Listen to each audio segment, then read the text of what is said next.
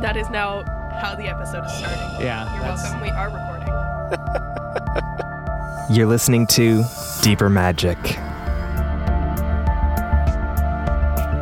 Hey everyone, welcome to the Deeper Magic. I am Peter, and this is Anna. Say hi, Anna. Hi, Anna. nice to see you again. This is episode two of 2023, Yeah. and it's also episode three of this uh, ongoing series we've been doing on the Garden of Eden. And we're not trying to teach everybody uh, all of the concepts involved in the Garden of Eden, but I think uh, so many people you and I know, and now we've been hearing from people too, are they they they think they've heard the teaching of the Bible. I know I fell into this category and said, "Well, that seems lame and dumb, and you know, we, that's not something we want to be a part of anymore." And you, you- you are a pastor and a professor at a Christian university, and you just said that the Bible was dumb. So I, I said sometimes people's perceptions of teachings of the Bible. Dude, You're putting words in my mouth again. It's it's like when you record me and throw me out there on Instagram, which I don't even have I an account, you and you just do it. I did that. Sorta, sorta. So, but people, I think we, we heard some people basically say it's just mind blowing to maybe revisit some of the things of the creation story because I think a lot of people, understandably so, think they've been exposed to some version of biblical teaching and think, well, I, what? I don't understand that. So we've been going through a series. Uh, three weeks ago, we were with uh, Rabbi Alan Ulman, and he took us into just the idea of That was the a light. lot longer than three weeks ago. Well, ago. three episodes, two episodes ago, I guess That ago. Three. much, much it- it longer dro- than three weeks it ago. dropped three. Well, when you're my age, and the, the combination of my age is everything feels like it was 30 years ago. Number one, and Mm. number two, with my level of spirituality, since I live in sacred time and, and eternal time, and, and I have to come off the mountain every once in a while to to be with your generation. It just gets a little tricky for me sometimes to know exactly where I am. Some people call that aging. I just call it the growth uh, of the spiritual character Mhm. that I that I so sometime in the recent past we had Alan Ulman join us and Yeah. he talked to us a little bit about. I would like it noted that I have his son muted currently. I know, I know, 'cause he's we're gonna introduce him in a little bit. like, gesturing He's- from the other side of the table, and his mic is picking it up, so We're- he's muted now. and we're going to introduce him and our other guests in just a minute here into this because we're on uh, week three.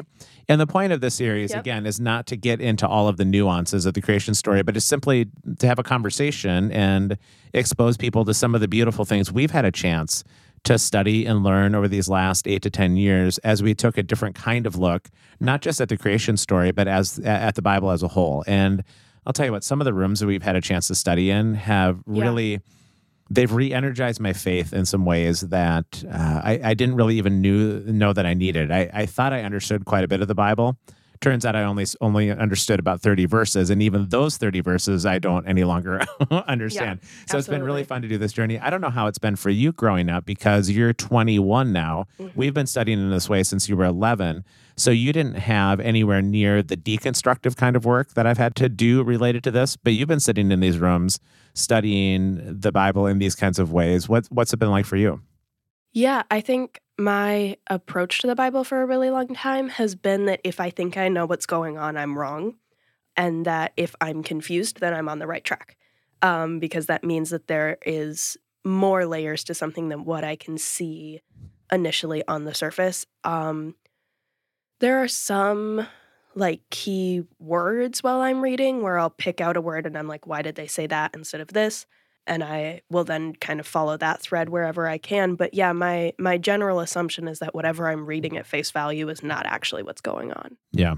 which has been helpful in a lot of ways and frustrating in other ways. Yeah, and I think once you get some study tools or just sort of maybe Yeah, sure. oriented to the world of scripture and the different themes and the patterns and the ideas, it it, it makes it a touch easier. But it's it's still it's it's a, a beautiful uh, book of of themes and patterns, some of which we'll cover in today's episode. I know last week you and I talked a little bit about some of the themes of the early chapters of Genesis. So we'll introduce our guests here in just a second, but. You are back in school. We should have a short conversation about your return to school as well as your current experience with your Bible class. And then uh, I went to a concert last night that was quite meaningful too. So we can riff on that a little bit and bring our guests in. Okay, we can bring them in now. Well, but tell me about your, for, before we do, tell me about your Bible class that you have going on right now. It's something, that's for sure. Yeah. Uh, yeah, it's just very like, hmm. I'm I'm as I'm saying this, I'm aware of the fact that I'm like on a Christian podcast, but like it's just very Christian, like in the kind of more negative sense of the word, I would say, where it's just it's very conservative, it's very narrow-minded, it's very like this is how you be a good Christian because you as a person are doomed to and deserve hell. Um, and here are the ways that you trick God into letting you out of that. Um, and I just have not thought that way about God or myself in a very, very, very long time. And so it's really like frustrating to go back into those circles where I have to sit there and hear those discussions and hear those ways of thinking. Um, it's even little things like we were reading an article this week for a discussion forum that we had to do, and it was talking about spiritual disciplines. And I was like, it, it, my discussion post, I was aware while I was writing it that I was not answering the questions that she was actually asking, but I didn't really care. And I just kind of was like, you are asking me a black and white, like Sunday school question that I know the tick the box answer to. I'm modifying your questions to be better questions, and then I am answering accordingly. And I haven't yet checked to see if anybody has responded to my discussion post because we were supposed to respond to people's discussion posts. And so I will be curious to see uh, how that how that goes over. Hmm. But a lot of it was much more free form than than maybe the traditional like narrow understanding of what it means to be a Christian and how you do that quote unquote correctly. Do you feel like a fish out of water sometimes? Yes, Where all the time. do you feel like you have to pretend sometimes in certain circumstances and environments? Uh no, I used to.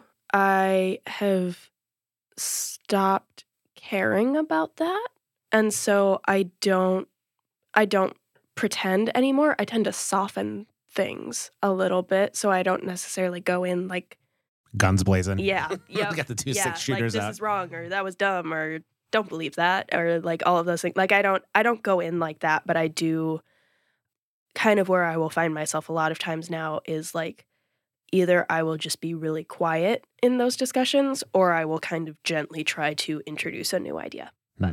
that I I don't pretend to agree with things that I very strongly disagree with. Yeah, my problem over these years has been that I'm too passive aggressive in these situations, and so I stay quiet for a long period of time, and I don't say anything, and and then it just gets all pent up, and then some there'll be some sort of theological exegetical explosion that I just dump on Yeah. somebody after ten years of having it all pent up. I know. So I'm trying to in in the clear spiritual sacred space that I inhabit, Anna. I am trying to figure out um, how, how maybe I could go in a little, si- maybe say some things on the front end versus just letting it all get pent up like that. But honestly, Yeah. I, I've seen a lot of organizations in within religious structures. I think function in that way where people don't feel like they have the freedom to say some things, and then by the time they finally say them, it's gotten to such a point that there's already a major fracture between people, and it just blows Yeah. up, and then that gets really ugly too. Yeah, and I have language around that for like myself in my own personal life and and how I handle conflict or more often don't handle conflict.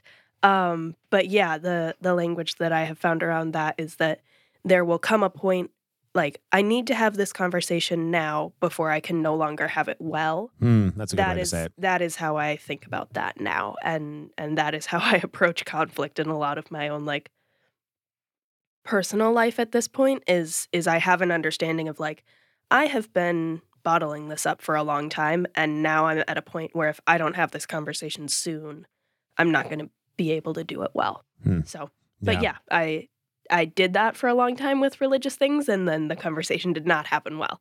Uh and so now I'm just trying to not do that anymore. Well, by contrast, we went. Your mom and I went with a few of your siblings last night. Actually, you were the only one missing. There was four, four of the siblings and Yep. some friends. I know you were out last night. We I had a oh, I actually I had a springtide cohort Yeah. meeting. Yeah, which yeah, and and was super fun. and he was uh he joined us on the podcast. I don't know, now, Ages ago. Now I'm insecure about about the when when About these time. things happened. Yes, Yeah. but he he was great, and uh, we'll would love to debrief about that a bit too. But we missed you last night uh, Yeah. at the Andrew Peterson concert, and he's somebody that if people have not had a chance to access his music or his writing, I don't know of a more reliable singer, songwriter, author these Yeah, days than Andrew. Peterson in terms of what he brings to the table and and he's such a gardener so it was fun last night knowing we're talking about Yeah. the Garden of Eden that so many of his analogies and songs come from that standpoint but it, there's just such a rich theological accessible depth that he brings to the table and uh, and we really appreciated being there last night I know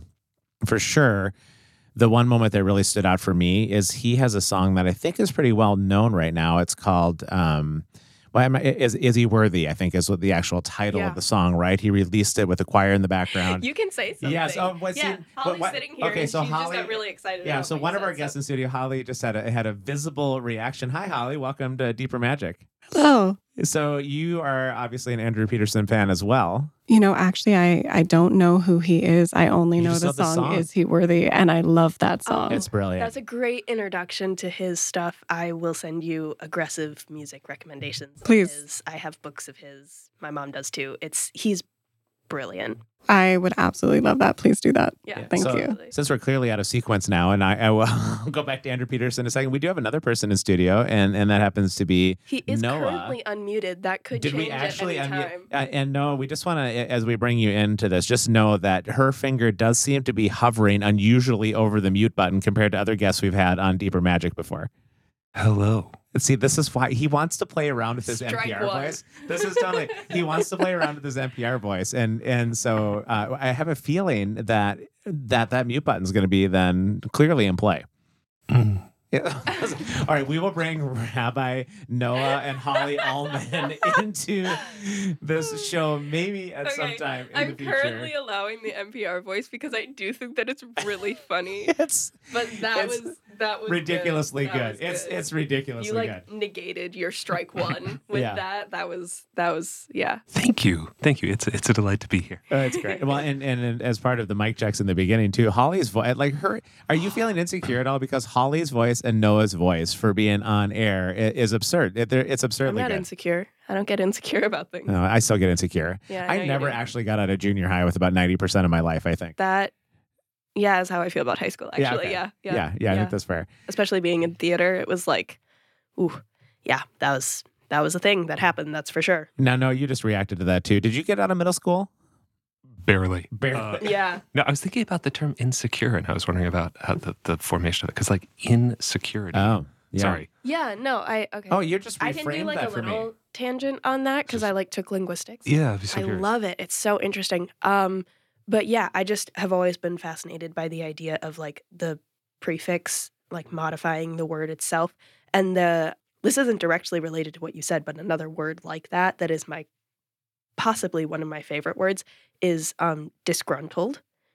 But gruntled Is yeah, a word. is a word. Yes. It Gruntled like, is not a word. Yes. No, it's a word. That Yeah, is it that's is, for But real. it's like the yeah, Gruntold's a word. gruntled. I mean, it's a too long word. for Wordle, so I won't run into it there. But It is I've never such seen a it. great word. I love the word gruntled, but it is like that prefix it's like, modifying it huh. and making it a di- yeah. So it's like you have secure, and then the prefix has been like, nope, you're not that. You get to do something else. No now. secure. no secure. So If I, I- think after you end up muting Noah a few different times in this episode, that I think Maybe he I'll ha- mute you. I think he has to use the word gruntled in a sentence properly to win back his microphone. Oh, Do you think that's a that's a fair move? that's a great I think that's a very fair move. I think that's excellent. If I could just, Yeah. the word gruntled, one of the reasons that I love it is that disgruntled sounds disgruntled. It, It does. totally it does. does. Isn't that an onomatopoeia or something? Is that what those are called? Where it sounds Yeah. like the word? Yes. Okay. But just like the idea of like, you know, if you say you're disgruntled, it's like, but it's such a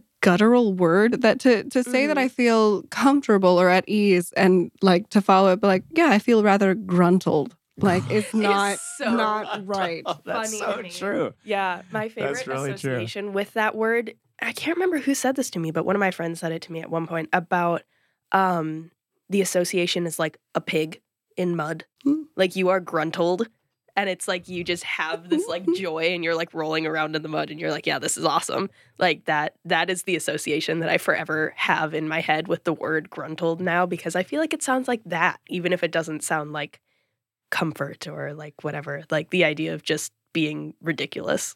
Well, it's a little bit like chuffed. eh, That that's the Yeah, Scottish word chuffed, right? Because doesn't that mean happy as well? Yeah, it does. I always think chuffed means angry, and gruntled sounds like it means angry to me. But now I'm going to have to to reimagine these words. That so gruntled literally means happy or comfortable or something. Yeah. Okay. Some variation of that. The All right. the opposite of disgruntled, you're gruntled.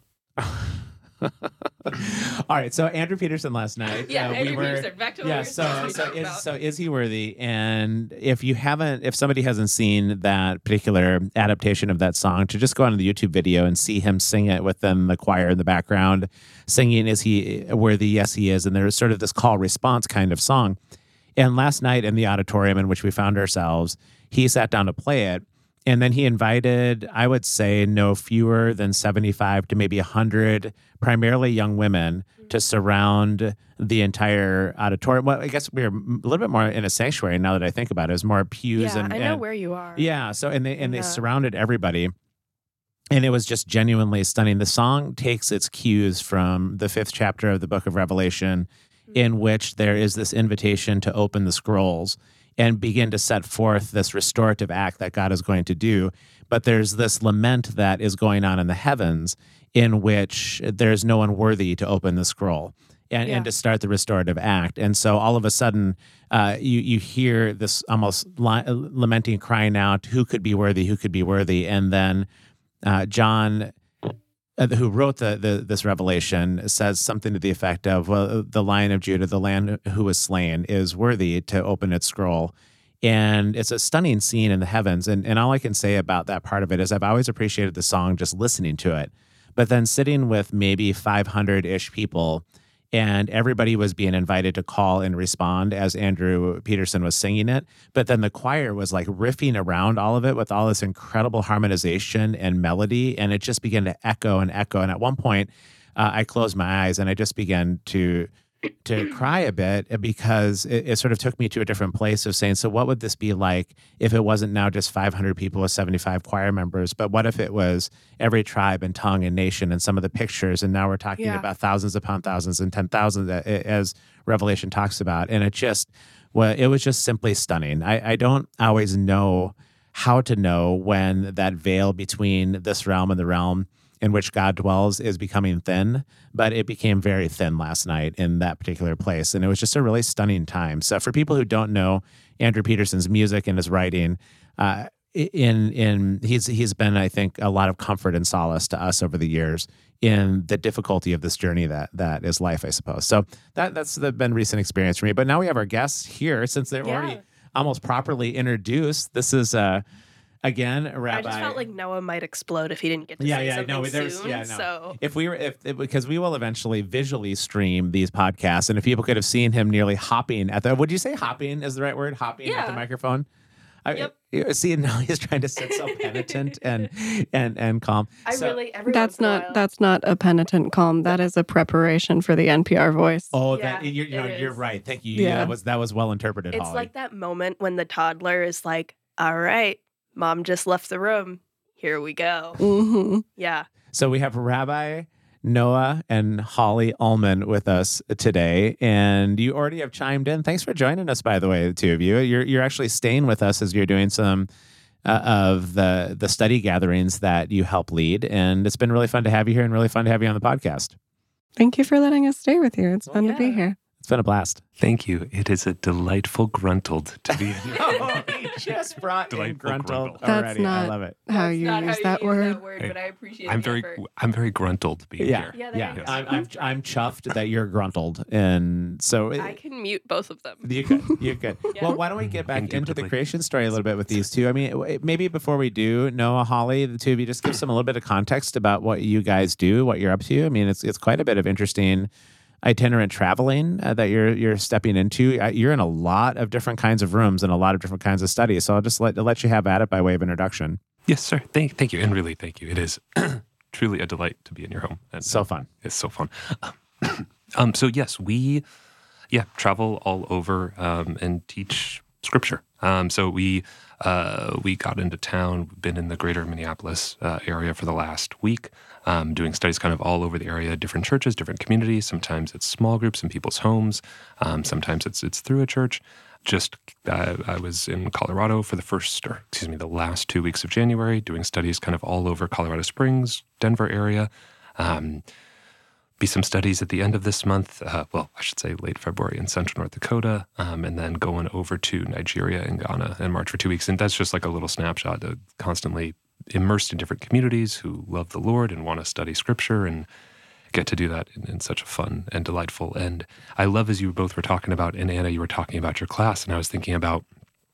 I love the way you were thinking about it. It was so fun, and I resonated so deeply because you know you were talking about 11 years old, you know, and, and getting to grow up around a different way of thinking about God and the Bible and the the lack of deconstruction, you know, that has to be Oh, done in certain things is like it's such a gift and a blessing that I don't think on a personal level I appreciate. And then getting to be immersed in so many different communities and, and seeing the the wrestle of certain things when you, one has been taught a certain way and, and in a system in a certain way, and then having to go, not all of that might quite be it. Or, or Mhm. and then the wrestle of there's some truth in what's been said, but then how do I parse out the things that are true and, and really of the Lord with things that are maybe less so. And and and the, the navigation of that is so difficult. And I just I I, I loved how you talked about um, on one level, uh, this is my own wording of what you said, but like I'm going to answer the question I want to answer. Yeah. yep. I'm going to Yes. answer the question that I think should be answered right now.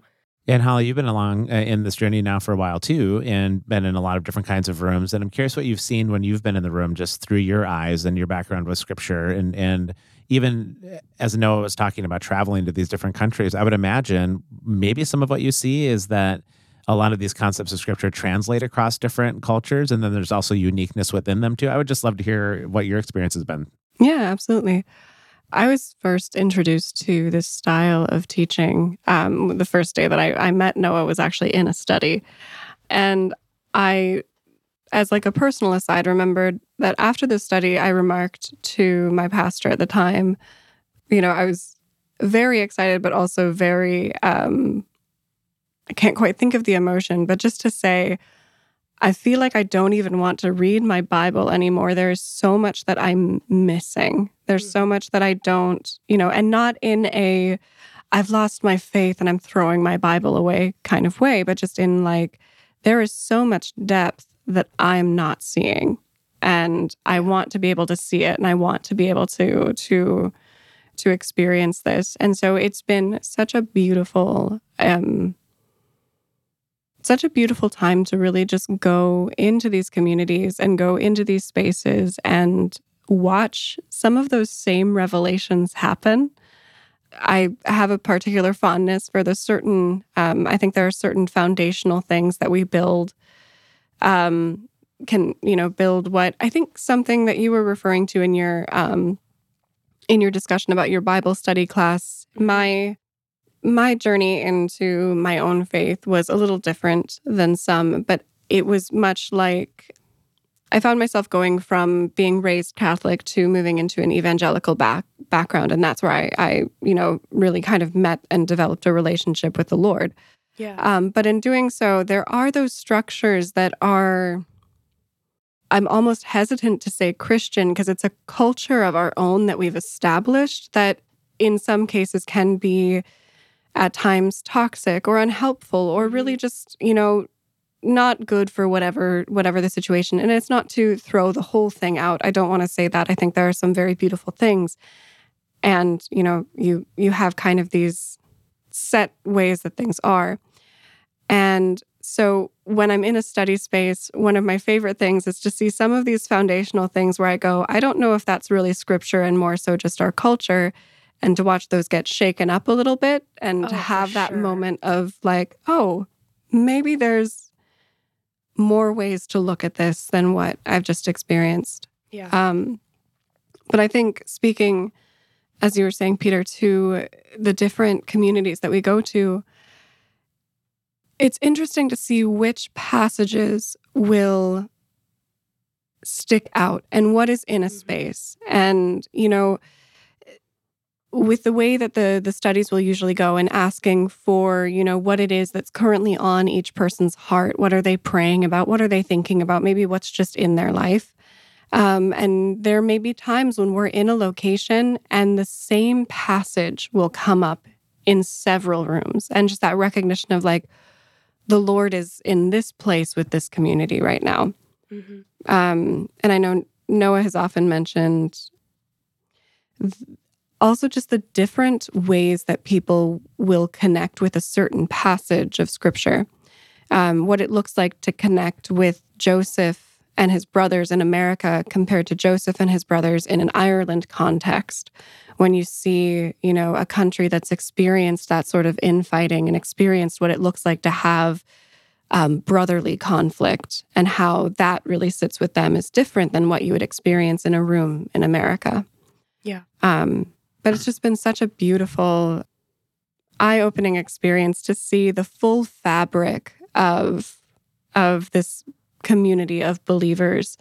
Um, whether it's, you know, the first time that they've opened a Bible or if, you know, they've been walking with the Lord for, you know, decades upon decades, you know, to see the different ways that the spirit can move and speak through, you know, a small portion of text to everyone in that space.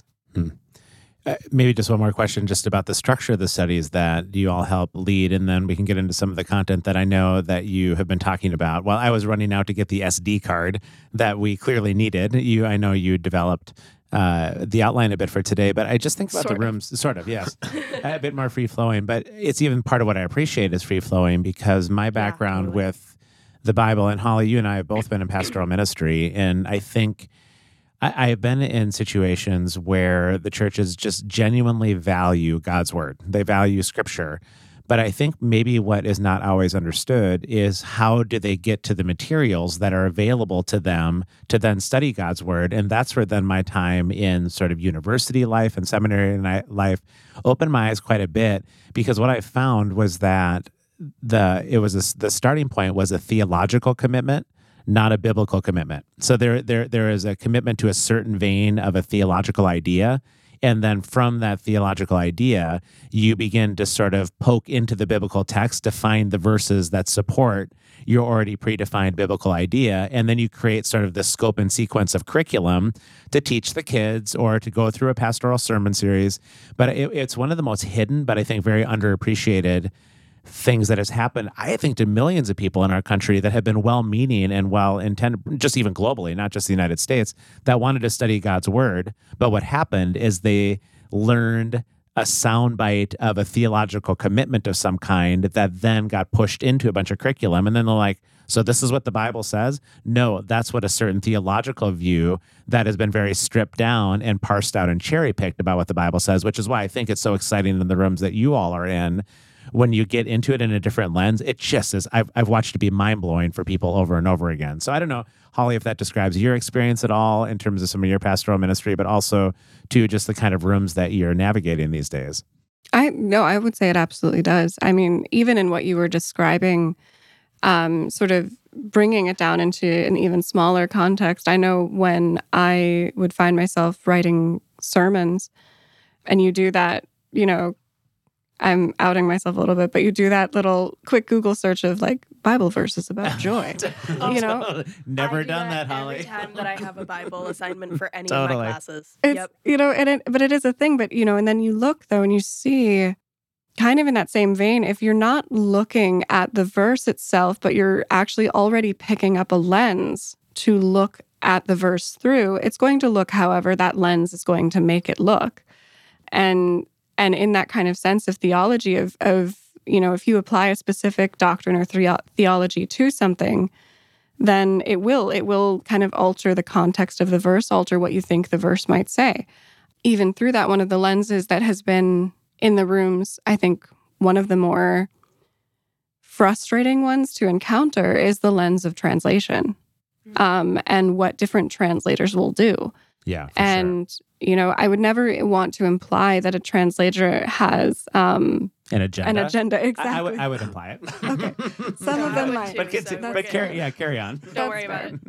um, but I've said far more heretical things in here, so like sure. you're good. Don't worry about it. Okay. um, but no, just the idea of, you know, watching people kind of come to the realization of I know that your text says that. I know that your NIV, your NLT, whatever it is, I know that they used that word. That word isn't there. Hmm. And when it was originally written in its original language, that was not the word that was used. Um, and and understanding of like why that word might have been used later, and in some cases it's like yeah, it's kind of a close variation, and other times it's you know I think of uh, there's a, a, a verse in Ecclesiastes that um, says you know I I was not able to find um, one upright man in a thousand, and not one upright woman among them. It doesn't say upright woman. And so that or not one man in, in a thousand one not one upright woman. And the word upright isn't actually in the original hebrew Hmm. which I didn't know, you know then kind of you know when you hear that in the english it's sort of a, a, a, a damning thing towards women for sure. Mhm. but it wasn't necessarily what was being said in that in that text. So I think in seeing that, um, being able to uh, hold the space for people to recognize that maybe the translation that they currently have isn't the most helpful for certain verses. And it's not to say that it's every word, it's every verse that's Mhm. this way, but maybe not the most helpful for certain verses. And being able to sort of tenderly bring them into a space where they can start to expand and start to look at a verse differently and take a step out of the liberal li- literal excuse me Yep. No, you're good. We're neither. Yes. and take oh, there's there's so many things that we. I had what was it? It was last episode Yeah. that I had like 30 seconds of me just trying to form any kind of coherent words and I just couldn't. Yeah. And so it was just me making weird noises into the mic for like 30 seconds because there was no words coming out of my mouth. that's amazing Yeah, i it was great. Yeah. that sounds like something i would do For sure. um but, but to your point, just the literal translations, it, Yeah. it's it's tricky to Yeah. just work through them on face value on so many different levels. exactly yeah Yeah, yeah. Well, your rooms are different in which you study because how I think how you described that so well. But the kind of rooms that you set up to study in Mhm. are really different. We're not just sitting back answering a question that has been fed to us, but I know that we're going to be doing some studies this weekend, three hours at a whack. In this case, it's it's uh, Noah with your with your dad is going to be leading these studies.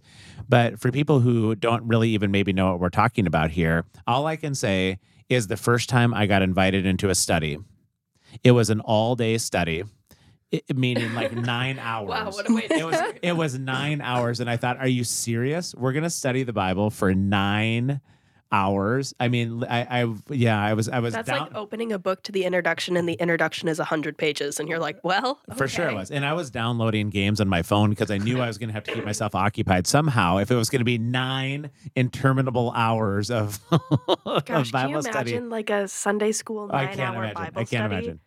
I'll Yeah, and- But then, but then your dad Noah opened up the text in a way, and it just began to blow my mind. And those nine hours went by in the blink of an eye. And uh, and so yeah, just maybe we'll get into the Genesis story in a little bit. But why don't you give some context about these different ways in which uh, we're studying that so contrast to what Holly was so so articulately talking about. Yeah, I, and I was thinking about that because she's yes, I was that sarcasm I think it was. it was. I heard it. I and was- like, I was I able- can't tell if that was just devastating or if he was trying to reassure you. It was was- articulate. That's what was so. It- I thought it was Yeah, articulate did as too. well, and then watching Yes. your face, I was like, "Oh Yeah. my gosh!" Uh, I full disclosure, I have never done a podcast You're before. I am it, doing Holly. the You are best I absolutely can. You killing it. I am not. I would never say that out loud. If you know, you're It means you're in. It means you're in. in yes, yes, Welcome. that's yes, that's the initiation ritual. Getting Thank getting you. teased only a little bit. Uh, having there, uh, there's one time when I was live on air. So this was not a podcast; it was live on air, and I was Oof. supposed to do a news There's read. no editing. No, I was supposed to do a news read for something going on in Oh, Russia at the time. So I so the difference between liberal and literal, right? Like this kind of thing happens all the time, but we can edit it out in our podcast. Live on air, I'm trying to read about the Russian president, and I get through the news read and I say Vladimir Putin.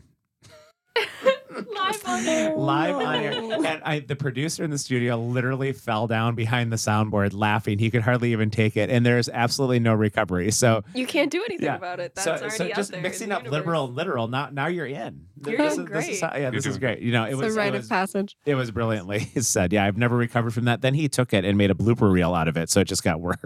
Oh, was that Nat? No, it was Logan, and uh, Logan was Okay. amazing. To, I'm gonna to reach out to. Logan and see if I can So- get that because I want that to be a button on here. Yeah, but I just I love the the ministry context that you bring to this, Holly, and having seen all of this up close and personal, and then having a similar experience of something really different, of now opening the Bible and and having it be something that just it just looks different. I think when we open it in the rooms that you guys hold and and host, and so I'd love, yeah, no, just give us a little sense of the room. Abs- yes. And so I was going to say, I, I agree with you. She's very She, articulate. I, it's, Uh, and her radio voice is killing me right oh, now. my word. I mean, and it's just her voice. That's the thing. Okay. Um, I want to share. Okay, real quick personal story. Yes. Go so for it. when we first start um, Oh, pursuing no. each other, uh, we Holly, we blink twice if you leave- need help. Yeah. Blink twice. Okay. She's Yes. laughing too hard. Yes. Uh, we we were leaving each other WhatsApp audio messages. Okay, right. That was how we communicated. That's brilliant. you know, especially because we, I, you know, she's in Fargo, I'm Boston based, and and and now have moved to Fargo. Mm-hmm. Um, but originally, you know, we weren't necessarily in the same town, in the same city, and so there was um, how do we communicate? We did WhatsApp audio messages, and I got to hear her voice all the time. It was amazing. Did you just has play and like replay and play and replay? A hundred percent? I, Yes. of course you did. my Absolutely. I 100% replayed messages that I'd already heard because her voice is That's just. so cute. Oh, I mean, thank you. She It's is. really upsettingly cute. Thank you. I uh, one. Um, I believe at the time, 13 or 14 year old young girl uh, at the time when we were early on dating referred to me as a smitten kitten. That's, Oh, that's Um, hilarious. that's Uh, amazing. so Uh, one of my professors, uh, Jim Bilby, actually, for my ethics class, my favorite phrase that came out of that class was from a tangent that was a personal story. And he said he was in deep smit. And that is my favorite new phrase. Deep Smith's pretty solid. I'm in deep smit.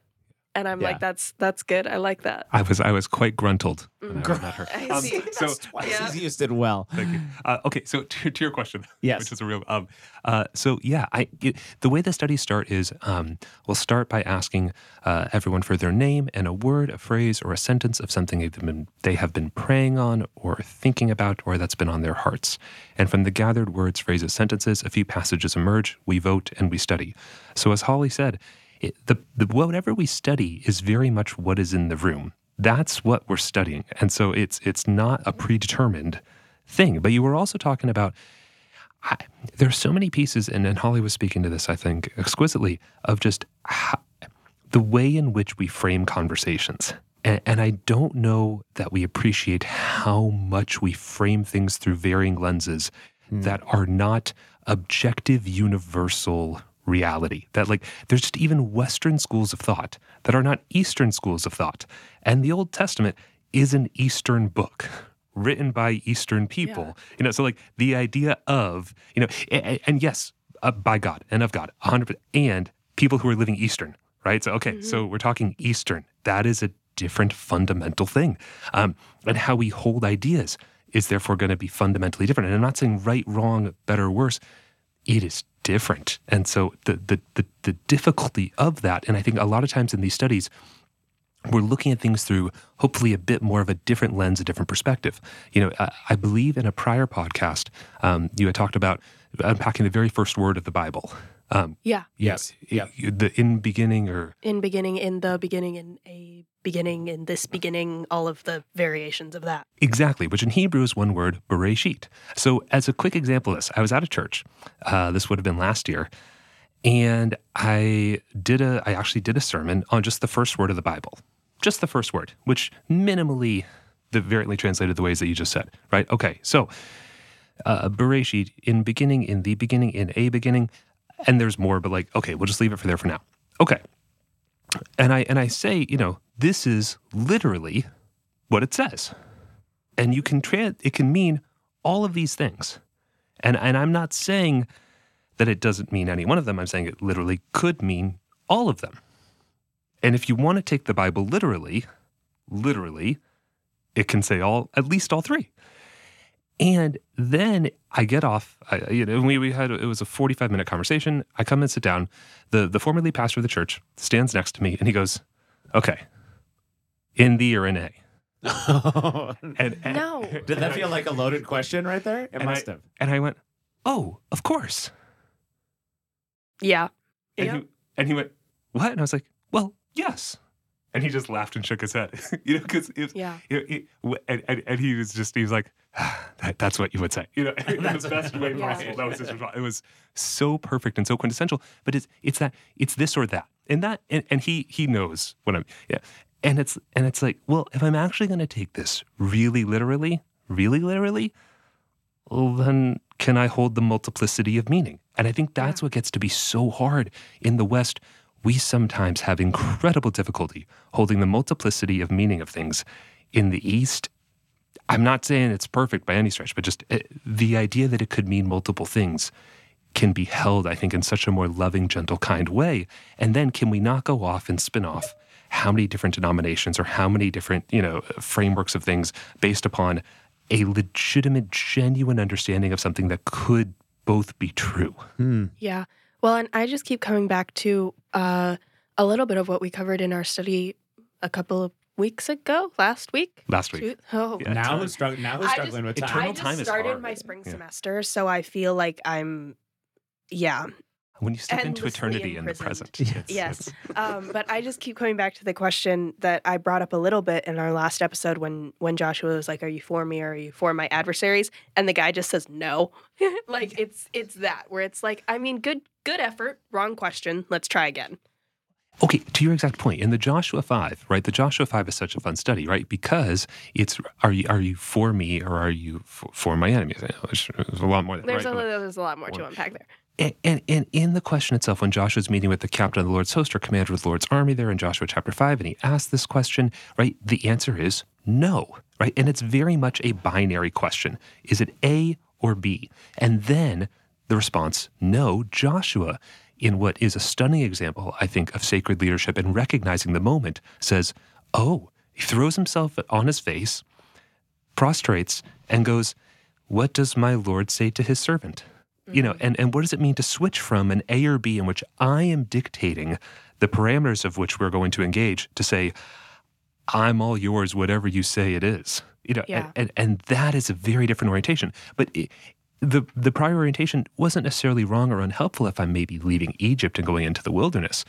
But now that I'm from the wilderness going to the promised land, the orientation's got to change. And, and if I'm living in these A, B, I'm dictating the dynamics, eh, mm, not to say it's 100%, but it might be speaking to where I actually am in the text and, and where I'm trying to move to, maybe, eh, versus the, the completely wide open second question that he asks, which is a very different indication of where he is and where he's going.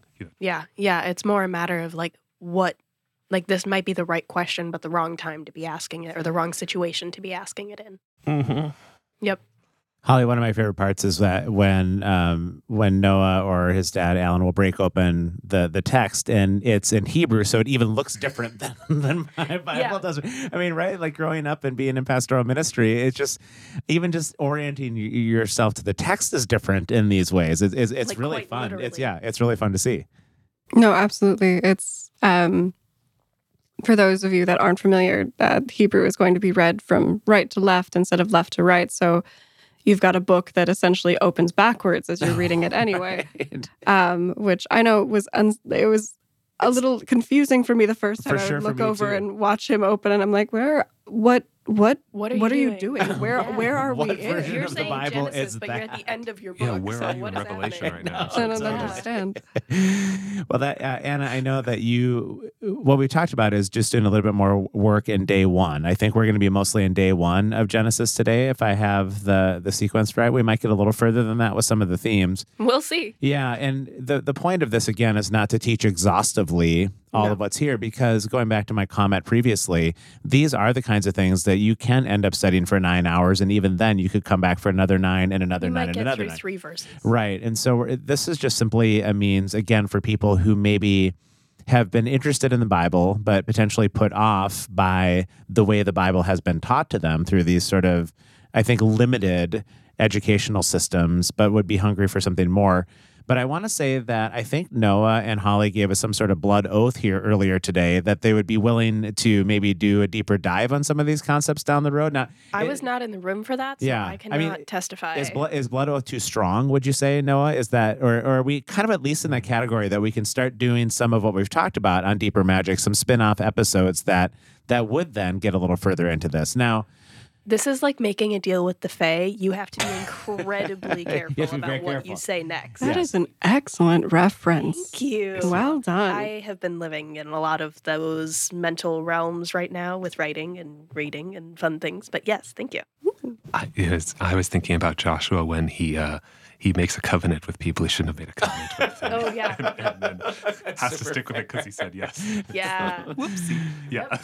so no, that's super fair. So so uh, to, to be determined right now, to be determined. now we move on. Yes, Okay. I will Day be the one. Amalekite or the Moabite or whoever this person We- is. there, yes. there are there are we, we will absolutely do more. Yes. Yeah, yeah, yeah, yeah. Yes, lovely. Anyways. All right. It's just the moment. no, it's perfect. Well, so okay. Well, so take us Holly, away. pressure. Holly was No the prime example of how you respond to that, in that she did not respond to that.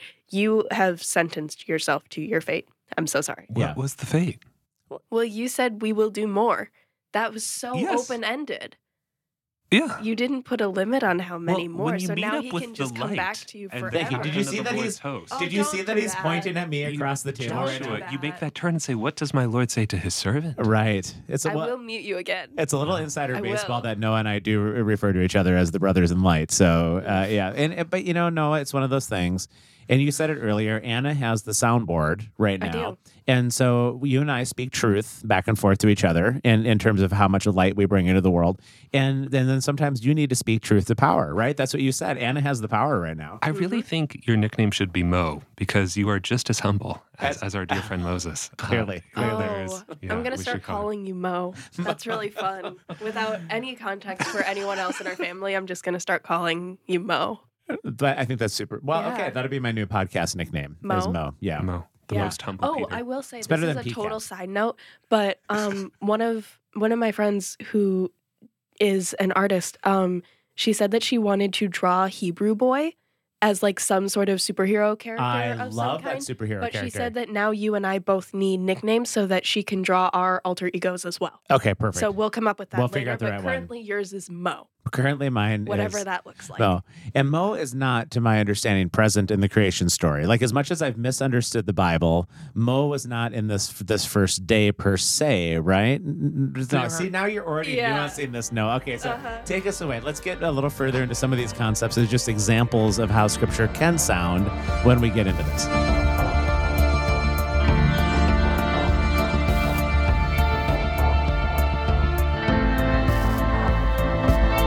So we just took a little break there before Noah is going to take us into this first day of creation. But I just want to say that during the break, there was a phrase that was used, Noah, like as you and I were talking about the obvious, self evident realities of the light that we bring to the table. I, I want to say Holly looked across the table to Anna and said something to the effect of, uh, How did you say it, Holly? exactly related to you. Between you and I, Peter is a fae. Between- that was what, what she was. said, which is true. I'm going to have to look up this Fae reference a little bit more carefully at this point I because have a Noah. Lot of lore I'll send your way. Thank you. No, no, I just got labeled a Fae, and I'm not entirely sure what this uh, what this means. There's a lot of implications about that. there seems to be. Yeah. I literally have no idea what's going Yeah, on. Yeah, no, I'm gonna look this up. So while you're It's going okay. through day one in creation, I'm gonna Holly, Google if it Fae. helps you at Okay. all, um, I I play D and D, and my character, uh, all of the defining characteristics were built around the concept of being the most obnoxious Fae. That is like where all of her personality came from. I It's very fun. this is something that I We'll have, have. a whole I want about to this later. experience this character. really this is amazing. Yeah. Oh, Oh, it's great. I cause so many problems. Uh, Something definitely got unleashed uh, here. No, we we better we keep threatening to bring it back to day one in creation. Maybe now's the time to Okay, now you to can do day start. one. Okay, I'll let and and I know that the three of you in particular talked a bit more about this, but I'll jump in if, if and as I can. But yeah, what do you take us into this a bit? Hey man, I I'm looking at you. It's your I'm turn, at you. Noah. You, go you go ahead. So I mean, we talked a little bit about in beginning and a little bit about like tohu vavohu and the spirit hovering over the waters. Uh, we talked a little bit about light. We talked a little bit about like God speaking the light into being. I think mostly what we want to talk about right now is just the little bit after that. I don't have my Bible open in front of me, but the uh the good and God saw that it was good. And and I think that's kind of most of what we're talking about. We're just going to kind of see where that takes us cuz this is what we do in those Bible studies. But you can you can start us off wherever you would like with that. The board is behind me if you need a cheat sheet. Thank you. If you did not sufficiently prepare for this. Oh, I was I supposed to prepare? Yes, you were. Did you not get the oh. memo last night? There are memos. Yeah. Did you fax it? No, I didn't. Oh, but there's an email blast. I, don't send one every that. 20 minutes. I, I only do fax or page. Oh. Did you page? Okay, I so- can can I get walkie talkies? Would that work? If I walkie talkie you like every 20 minutes? As long as I have extra batteries. Okay, cool. We'll we'll start that out. That's fair. Yeah, thanks. okay. Um, I, I, I could be serious. Okay. Um, You don't so- have to be though. Okay. That feels good. Okay. Right. That's a lot of pressure. Yeah. Um, so, yeah, as you said, uh, God said, be light. I know usually most translations, Yeah. let there be light, quite literally, be light. God said, be light, and it was light. Um, and then, uh, verse 4 of Genesis chapter 1, God saw the light that it was good. Um, and, and so, literally in the Hebrew there, um, Vayar Elohim et haor kitov. Um, and God saw the light that it is good. Now, God sees the light that the light is good when? Man, the, I knew I should have had my Bible in front of me. Okay. um, I mean, I do, but it's currently being used to keep my water from being really loud when I set it down on the table. Uh, after it's created. After it's created. But uh, also after it's separated from the darkness. No. Before. Well, it's in the darkness and he sees it. Boom. So, Say that Maybe. again. Wait, how did you say that? So it's the and God said, "Be light," and there was light, and God saw the light, and it was good. Um, the Oh. next bit is, and God divided the light from the darkness. Okay, all right. but Well, you're it getting pointed at by Noah, so clearly you had the right right answer here. after it's created, and He has seen the light, but it hasn't been separated from the darkness yet. okay. We really need a Is visual there element. is there you. actually significance in that? Is it, it- okay? So tell me more. Yeah, I, I want. on. I want. Yeah, I want to hear more. Why is that? Why, why did you tease that out? Why the question? yes, sir. So, yeah, if we think about this, I think we oftentimes think of the light is good, but the light is good when there's no. Darkness. Okay, but this is actually Yeah. saying the light is good. in the midst of the darkness. Ah. Okay, I'm still tracking. Kinda. Holly, are you tracking? Of course. I am. Okay. Okay, I'm Seems only like a you mildly. problem. It is a me problem. Okay, I'm, only, I'm I'm kind of tracking. So, in other words, I think we think that in order for something to be good, it has to be completely what? From. Separate Okay, but this is actually saying that light can be good. in the middle of something. That Dad, may be. I'm picturing it like the Doctor Who wibbly wobbly timey wimey thing, like that, like messed up perception of time. Yes, I remember it's like that. everything Okay. you know is fake. Yeah, for I'm sure. taking that and applying it to everything happening here Okay, got it. in terms of light and dark. Okay, and, and just think about this in another context of a way of picturing this. We'll uh, we'll have conversations in the New Testament that talks about Jesus being the light, Mhm. right? And he's going to go into the Darkness. of the world. Ah. For sure. Okay. Now is he, is he I not? was like, interesting. What's the next word here? now, is he right? Is he not good as the light in the midst of, Of the he darkness? is. okay, Of right. So is, this yes. is the the idea I think sometimes that we have and how we think of it is if it's anything that is darkness or anything that might not be considered to be good is present, then it can't be. And actually, this is saying, oh no, you could have light in the midst of something and it can be good. It doesn't have to be taken out. And actually, if we even think about this from a biological perspective, all of us begin our lives where? In the darkness. Literally for about 40 weeks, give or take. Right. Of course. Almost any seed, in order for anything to sprout up from this earth, has to go into Darkness. In the right? so the yeah. idea that darkness can't also hold within it potentials for life to come forth, right? There just comes a time when that seed or us, we have to Yeah. Yep. come Uh, into the light. And I Mhm. think it challenges some of our perceptions of like people or places or ideas or other beliefs or other ways of seeing or thinking about the world is the idea that like okay unfortunately there is often the thing where it's like because that's different from me that is bad or evil but like you and I were talking about this the other day a little bit, where I was like, I pull a lot of my ways of experiencing God from other belief systems or from other worldviews because I do believe that there is truth in those in some capacity. And so it, it it is this idea of like there there can be good within like there can be light within the dark and and those two things are not like mutually exclusive. Exactly. It, it never calls the darkness bad here. Mhm. At no point does it actually Yeah, that's why that. I stopped and ch- yeah. changed to light and darkness because I was like good and bad is not what I'm talking about here. and, and like and and it's called good in the midst still like it didn't have Yeah. to be separated then referred to as good which i think is a very interesting little thing within the text i mean it could go to that degree but it doesn't it says no god saw light that it was good and then god is separating the light from the darkness um, but I mean, we, to your point about different cultures, different communities, this to me is part of the whole conversation about how do we engage with others who are not like us. As an example, in Jeremiah 29, in Jeremiah 29, this is a passage in which Jeremiah is talking to the people about being taken off into Babylonian captivity. Mm-hmm. And Jeremiah will say to the people, God is giving him this message to give to the people, you need to seek the shalom of the city to which you are scattered in. You know, the notion that you just get to build up a big wall around yourself and not engage with anyone in exile, that's actually not the ask. And there's going to be huge disagreements within the community of some people saying you have assimilated too much into Babylonian culture and lost the heart of what it means to follow God. And there's going to be other people who say you never sought the peace of the city and you're, you're uh, you know, way too legalistic and tight. And and there's going to be huge disagreements within the community of did we actually seek the peace? You know, and, and so the difficulties of these conversations, you know, in a real life application sense of Yeah. it's not so simple to just say, oh, I can just separate and divide and never engage with. That's actually not the ask of God towards the people in exile. Or that somehow the separation is what keeps something good. Like, no, you can it it can be one thing. So are there are there different versions of darkness that are part of the themes of the text in, in which maybe they are a, a darkness to be avoided versus a darkness in which things can be sort of germinating and coming to life? And the reason why I bring it up is now my mind is racing through all kinds of passages of which I probably heard in passing things like the light shines in the darkness and the darkness cannot overcome it, or this present darkness, or the darkness of the ninth plague, or the people who are walking in darkness have seen a great light. So is there a sense in which there's different versions of darkness in, in the text? Holly's uh, she's shaking her head yes. So okay, this is so exciting. I've never I've heard this in passing, but I've never had a chance to ask the question. So different versions of darkness. Help me out here. Holly, you seemed excited about that.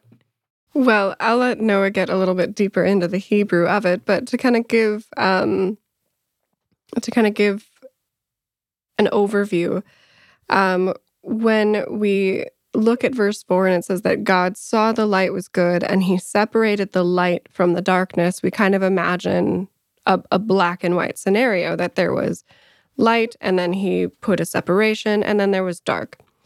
But the idea of that that separating between um, between between is that there was a separation between the light between between the darkness Hmm. and that there's more of a gradient then of a light dark that and a certain level of gray area that comes and that's seen as well if you look at when um, king solomon in the, the famous solomon asks for um, Yeah. wisdom passage he doesn't ask for um, the difference um, between between good and evil separating them again in that black and white but good to evil wisdom to discern that Mm. kind of gradient that gray area that comes And I think I think that idea itself is revolutionary for a lot of people. That as opposed to trying to live in either the the for the fully defined boundaried good or the fully defined boundaried evil would be that the way that most people understand some things. But you're talking about these things that are on a bit of a continuum or a gradient in some ways.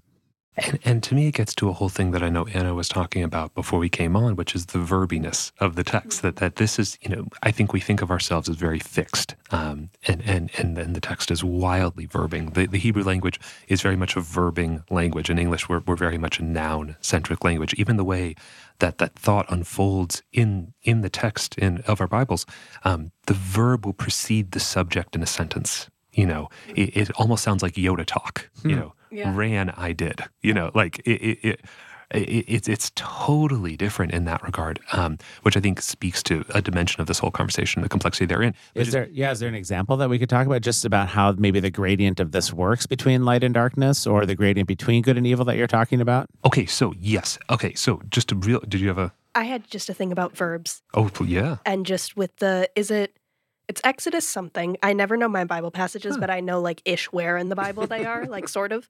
Until I get to the New Testament, then I just know that they are in the New Testament somewhere. Um yeah. But the um I was and will be what I was and will be Yes. is the Mm. name of God, is how God introduces himself to Moses Right. at the burning bush, which then some of the implication of that is that if we are created in the image of God, then we are also verbs that are ever changing and always evolving and, and morphing and creating and destroying like within ourselves and it's this whole thing but that's just like my favorite example of some of the verb stuff Well, Oh, actually, so let me let me just do this just to frame this because we have two different. I, if I'm listening right now, I'm thinking my mind is probably being blown, and I don't know if I can follow entirely what are get are maybe more native to to the what's in this conversation. I just remember my mind being blown by these two things. So let's take them one at a time. Yeah, one, for sure. um, Holly, what you just said about the gradient of good to evil or light within darkness and, and that whole idea. But this other thing that we're talking about right now, I think was is equally mind blowing. And certainly when I've taught it in class, that the the text is way more verby than it is a noun, and the idea that things are constantly changing and shifting and morphing and moving is also a really incredible concept if somebody wants to understand what's in scripture. So let let's go back. Let, let's we'll go back to the gradient thing because you blew my mind just a second ago with that one, Yeah. Holly. Uh, where, where do we want to start between the verbiness of this and or the the gradient reality of light and darkness? So let's maybe let's take the verbiness and then we'll come back to the gradient. Okay. That might Yeah. be helpful. Yep. Yeah. So just what Anna was pointing to there, Exodus chapter three, Moses is at the burning bush and he says to the to, to God at the burning bush, you know, if I'm gonna go to these people and I'm gonna say to them, you know, God sent me, what should I say is your name? You know, what what you're the God of what? What's your God name? You know. Um, and God says, uh, literally um, in the Hebrew of Exodus chapter three, uh, the Lord will say to Moses, uh, Ehie Asher Ehie. And Ehie, Asher Ehie, um, literally uh, we translated something like, I will be what I will be. And so the name of the Lord um, is the word to be in, Yeah. in the imperfect conjugated form of the verb to be. In imperfect tense just meaning an action that is not yet complete. Um, It could be past, present, future tense. And so a more painfully literal translation might be something like, I was, am, will be what I was, am, will be. And that, as you said, Anna, is a verb. Um, yeah And of all the words that God could use, of all the verbs that God could even use, I think it's also especially fascinating to think that God, when God chooses to name God's self, chooses the word to be. God doesn't choose the word. god To do. oh there you go And to me, that's a fascinating thing. Uh, that that of all the verbs, because God's going to choose a verb, and then it's gonna God's going to choose a verb that is past, present, future tense. Because Hebrew, eh, I should Hebrew really only has two tenses primarily. The you know English we have past, present, future, present continuous, all kinds of tenses. Hebrew primarily um, action that is complete or action that is not yet complete, and God chooses the action that is not yet complete tense to name God's self. Well, and, what, and what's such a big deal about that is, is it's it's somewhat common, I think, for people to say, you know what, you should really live in the present moment. But I think in in just mining into that idea a little bit, you see what we're talking about related to the verbiness of the text because you actually can't live in the present moment. It, it's impossible. If we all just sat here at the table and said, on the count of three, let's all live in the present moment. One, two, three. We missed it, and we missed it again, and we missed it again, and and so things are always in this sort of moving, shaping kind of dynamic. And and for me, well, I don't know, Holly. I'll, I'll turn it over to you in just a second because I want to come back to that. But I think about when when I was in pastoral ministry, I don't think I had this kind of language that I think would have been far more graceful for the people that I would have maybe been frustrated with, or graceful with myself then too. Because if we are verbs and not nouns, then we're always in the process of becoming, which means that the story is not yet written. And so, whatever is going on within the frustrating reality of uh, of an existing situation, whether it's a marriage or whether somebody's parenting or whether things are difficult and something going on at work, whatever it all is, I didn't ever just have this concept of verbiness that things will continue to unfold and how we are in the present will keep unfolding into the future. I think for me, in a pastoral ministry standpoint, I would have had a ton more patience with people, but also too just in life in general, with friendships and other people that I that I knew. If I thought, hey, we're all verbs, we're all being and becoming as we go along, and, and maybe I'm misunderstanding even somewhat's in the Hebrew, but that that would have been game changing for me, even as a parent, a lot of times. No, I would absolutely agree. I think, you know, it it it rests in between the difference between being and doing and very much to, you know, what Noah was pointing to, which is the idea that the Lord is not like, I will do what I will do. And and similarly, yeah, finding myself, I think, in in those scenarios frustrated by the actions of people of what they were doing or or kind of how I would define them by what they did rather than defining them by the being um, and that continual transformation that happens through that relationship with the Lord, and the idea that it is just this continual being that will alter and change based on you know your life situations where you know where the lord is bringing you what he's bringing you through um, and, and getting focused i think more on the outward doing and that outward appearance. Agreed it would have been a much different perspective to really focus on the inward self of the person. Mm. Yeah, I, I think uh, the word hope, I don't think it's possible to actually live in hope without some sense of verbi unfolding of all things.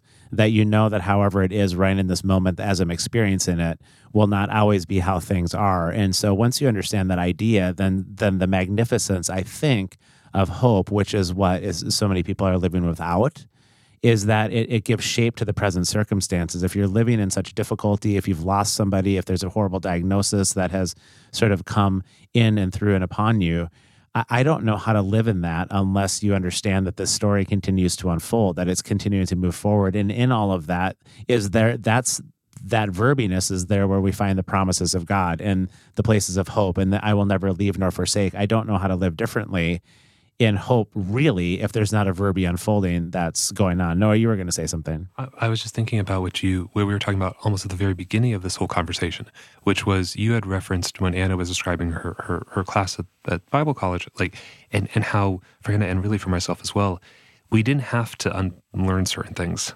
and, and how that was a process for you and, and a continual ongoing process. So the notion of, well, just live in the moment, detached, disconnected from how we come to these moments is an absurd thought. Like it, it is, it is kind of the height of something that just makes absolutely less than no sense. We, it is all of our life experiences all filter and factor in. So the notion of just, oh, you're just in the moment. It, there's, and it's not to say that has to be determinative, what's happened of the present and the future, and the notion that that doesn't shape things and impact things and affect things deeply it's just not true. And yeah. so, you know, just that idea of just be present. It's like that is I don't I don't mean really it flippantly. It's a quaint idea, but like yeah. it's just it's it's it's not a realistic ask for any human being because there are things yeah. that have happened and are happening and continue to. And so the notion of you can just utterly sever that reality is is is so unfair to people. Yeah. Um, yeah. Holly also has a brilliant teaching on the being doing. Could you share a bit on that? Yeah, absolutely. So there is um, an interesting thing that happens in our culture, um, and something that I've, for myself, have been working on getting myself out of, which is um, if you're in a space and you've met somebody for the first time, um, you've you know exchanged names. What is the first question that you kind of ask them? What do you do? Exactly. when they answer that question, what do you learn about them, or how are you defining them? By their job or their mm-hmm. career it becomes who they are. Oh, for sure. And I, suddenly I, you're able to really look and say, yeah. oh, yeah you know, because you get that kind of like, you know, what are you, I'm a doctor. Oh, I know, you're yeah. a doctor, or you know, it's mm. something a little less. You're like, oh, okay, that's Peter cool. is a doctor. I well, and I've already, I've already, no, levied, I've already levied. Like, I'm, I'm, a, I'm a not useful doctor. Uh, I've already, I've already levied like 13 forms of judgment in my mind based on their response. I mean, it's so oh, horrible, yeah. but this is how we interact with one another. Is what do you do? And yeah then it's anyway keep going. It's really interesting. No of course. And so that that's something that we're already kind of intrinsically in our society. Um, and i know i would find if i especially if i was working at a job that i didn't think was worthy and somebody's like what do you do? And i'm just like i i wish i wasn't a part of this conversation right now. Yep. you know um But what becomes very interesting is how far back and how ingrained this goes. Because when you sit down and you ask your child when they're young, what do you want to be Hmm. when you grow up? The answer is a career. I want to be a doctor. I want to be a Whoa. ballerina because they already know that we're not asking them simply about being their they're just their their innate natural self. We're asking what do you want to do and how is your doing going to, you know, identify you. Whereas, you know, if I think about then the difference between, you know, like what you would want, uh, hoping at some point that we get to a place of saying, what do you want to be when you grow up? And we can get, you know, children who say, I want to be compassionate. I want to be Wow. kind. I want to help people and not identify themselves by what they do. And I think that comes into that being made in the image of God, that God was very particular in saying, I am not a doer. I can do, I will do for you, but first and foremost, I am a be. Hmm. That I will be what you need me to be. Well, and I think that speaks to part of our identity as as people as well is that then we aren't defined by what we do, we're defined by the the act of being, which then I think uh, especially in Christian circles there's so much definition of people as good or bad based on their actions or based on their doings, but actually if we if we are created in the image of God, then then we are defined by being just just the nature and the essence and the act of that. And and if we believe that as beings created in the image of God that we are therefore intrinsically good that it means that just by the essence of being or just by the act of being we are good. And and our actions don't necessarily change that at the core of who we are. I think we can still do things that are not good but it doesn't like i think it doesn't take away from our intrinsic value as as people. I would agree. I think in that it's it's a beautiful thing to see that the first thing that God gives um, for the man in the garden, the first experience is Sabbath rest. That it is not an introduction to here is what you do and here is your purpose in life. His first like, you know, he he is created, there is evening, there is morning, and then it is the Sabbath day and it is the I want you to simply be. I think what's uh, as I'm listening to you talking, get a little goosebumpy on some of that, Holly, too, because I think what you're saying actually, I don't want to diminish what you said. I want to really like highlight what you said because I think it's actually, dare I say, a bit prophetic for how culture typically works in in the contrast that you presented. Because I think about as parents all the time and bandwidth and money and resources that are spent trying to help their children build a resume so that they can be something along the lines of the careers that we would all want or get into. And, and so much time it, it- the question is i mean you hope your children would become compassionate or loving but but the reality is i think if we took an honest inventory as a people group as a country and in western culture the most amount of bandwidth that we spend is to try to get them to that place of being, whether in terms of a career, like what do you do? And I just think, what would it mean to be able to shepherd? And and I know if, if my wife Hallie is listening, that that was her concern all the way along was what kind of people are our children becoming, and how do you shepherd towards that? And so you could be a successful shepherd as a parent if you're helping your child become more compassionate, even if they don't have a well paying job, dare I say, or get a scholarship in school or successful by all the odd metrics. So I think what you're saying doesn't come alongside of American culture. It is a complete sort of cul- counter-cultural disruptive kind of message. I- exactly. You know, I was thinking, I want to be gruntled. Um, uh, I do too. you Chuffed. are walking a very thin line You're just right speaking truth to power. We've already been over it. I love it. line. Yeah, this is my favorite. uh, but just I, to your exact point, you know, and, and I love that Holly talked about the Sabbath, right? Uh, Right. That, that that is the very first thing that the Lord God invites for for people to experience. And you know, Jesus talking about he's the Lord of the Sabbath. Jesus loves us simply as we be, not just for doing, not for a series of it, all the rules that are you be, I love you. Right. Which has so many implications for like the earning God's love or earning your way into heaven or Deserving. all of that. No, yeah, it, for it does. It does create space for the unconditional love that is like stake in the ground, full stop. Now we can talk about the things that we are doing in life and whether or not they're, you know, wreaking havoc or bringing some pain and sorrow, but that still doesn't change the full stop stake in the ground of the unconditional love and the belovedness. Exactly. and that's where I just I love that whole being doing framework because to me it's part of the verbness of the text. It's part of the verbness of who God is, and then I love as you said a while ago, we are made in the image and likeness of God. That when God could use of any word possible, God chooses the word to be as the word to define God's self. yeah.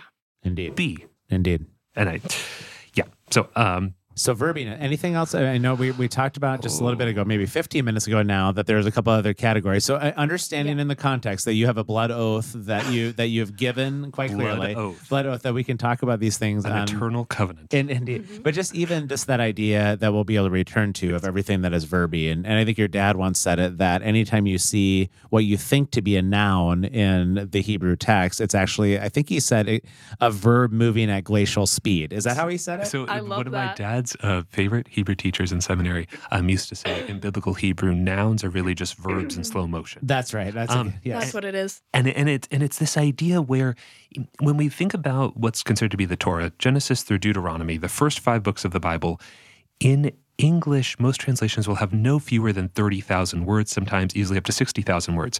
In biblical Hebrew, it's roughly 8 to 10,000 words. And that gets to the root based structure of the Hebrew language. Um, it also gets to that a one word in Hebrew can have multiple meanings, sometimes five, six, eight different meanings. And so it, it gets to be where this is so hard when we were talking about translation that, that Holly was speaking to way long ago.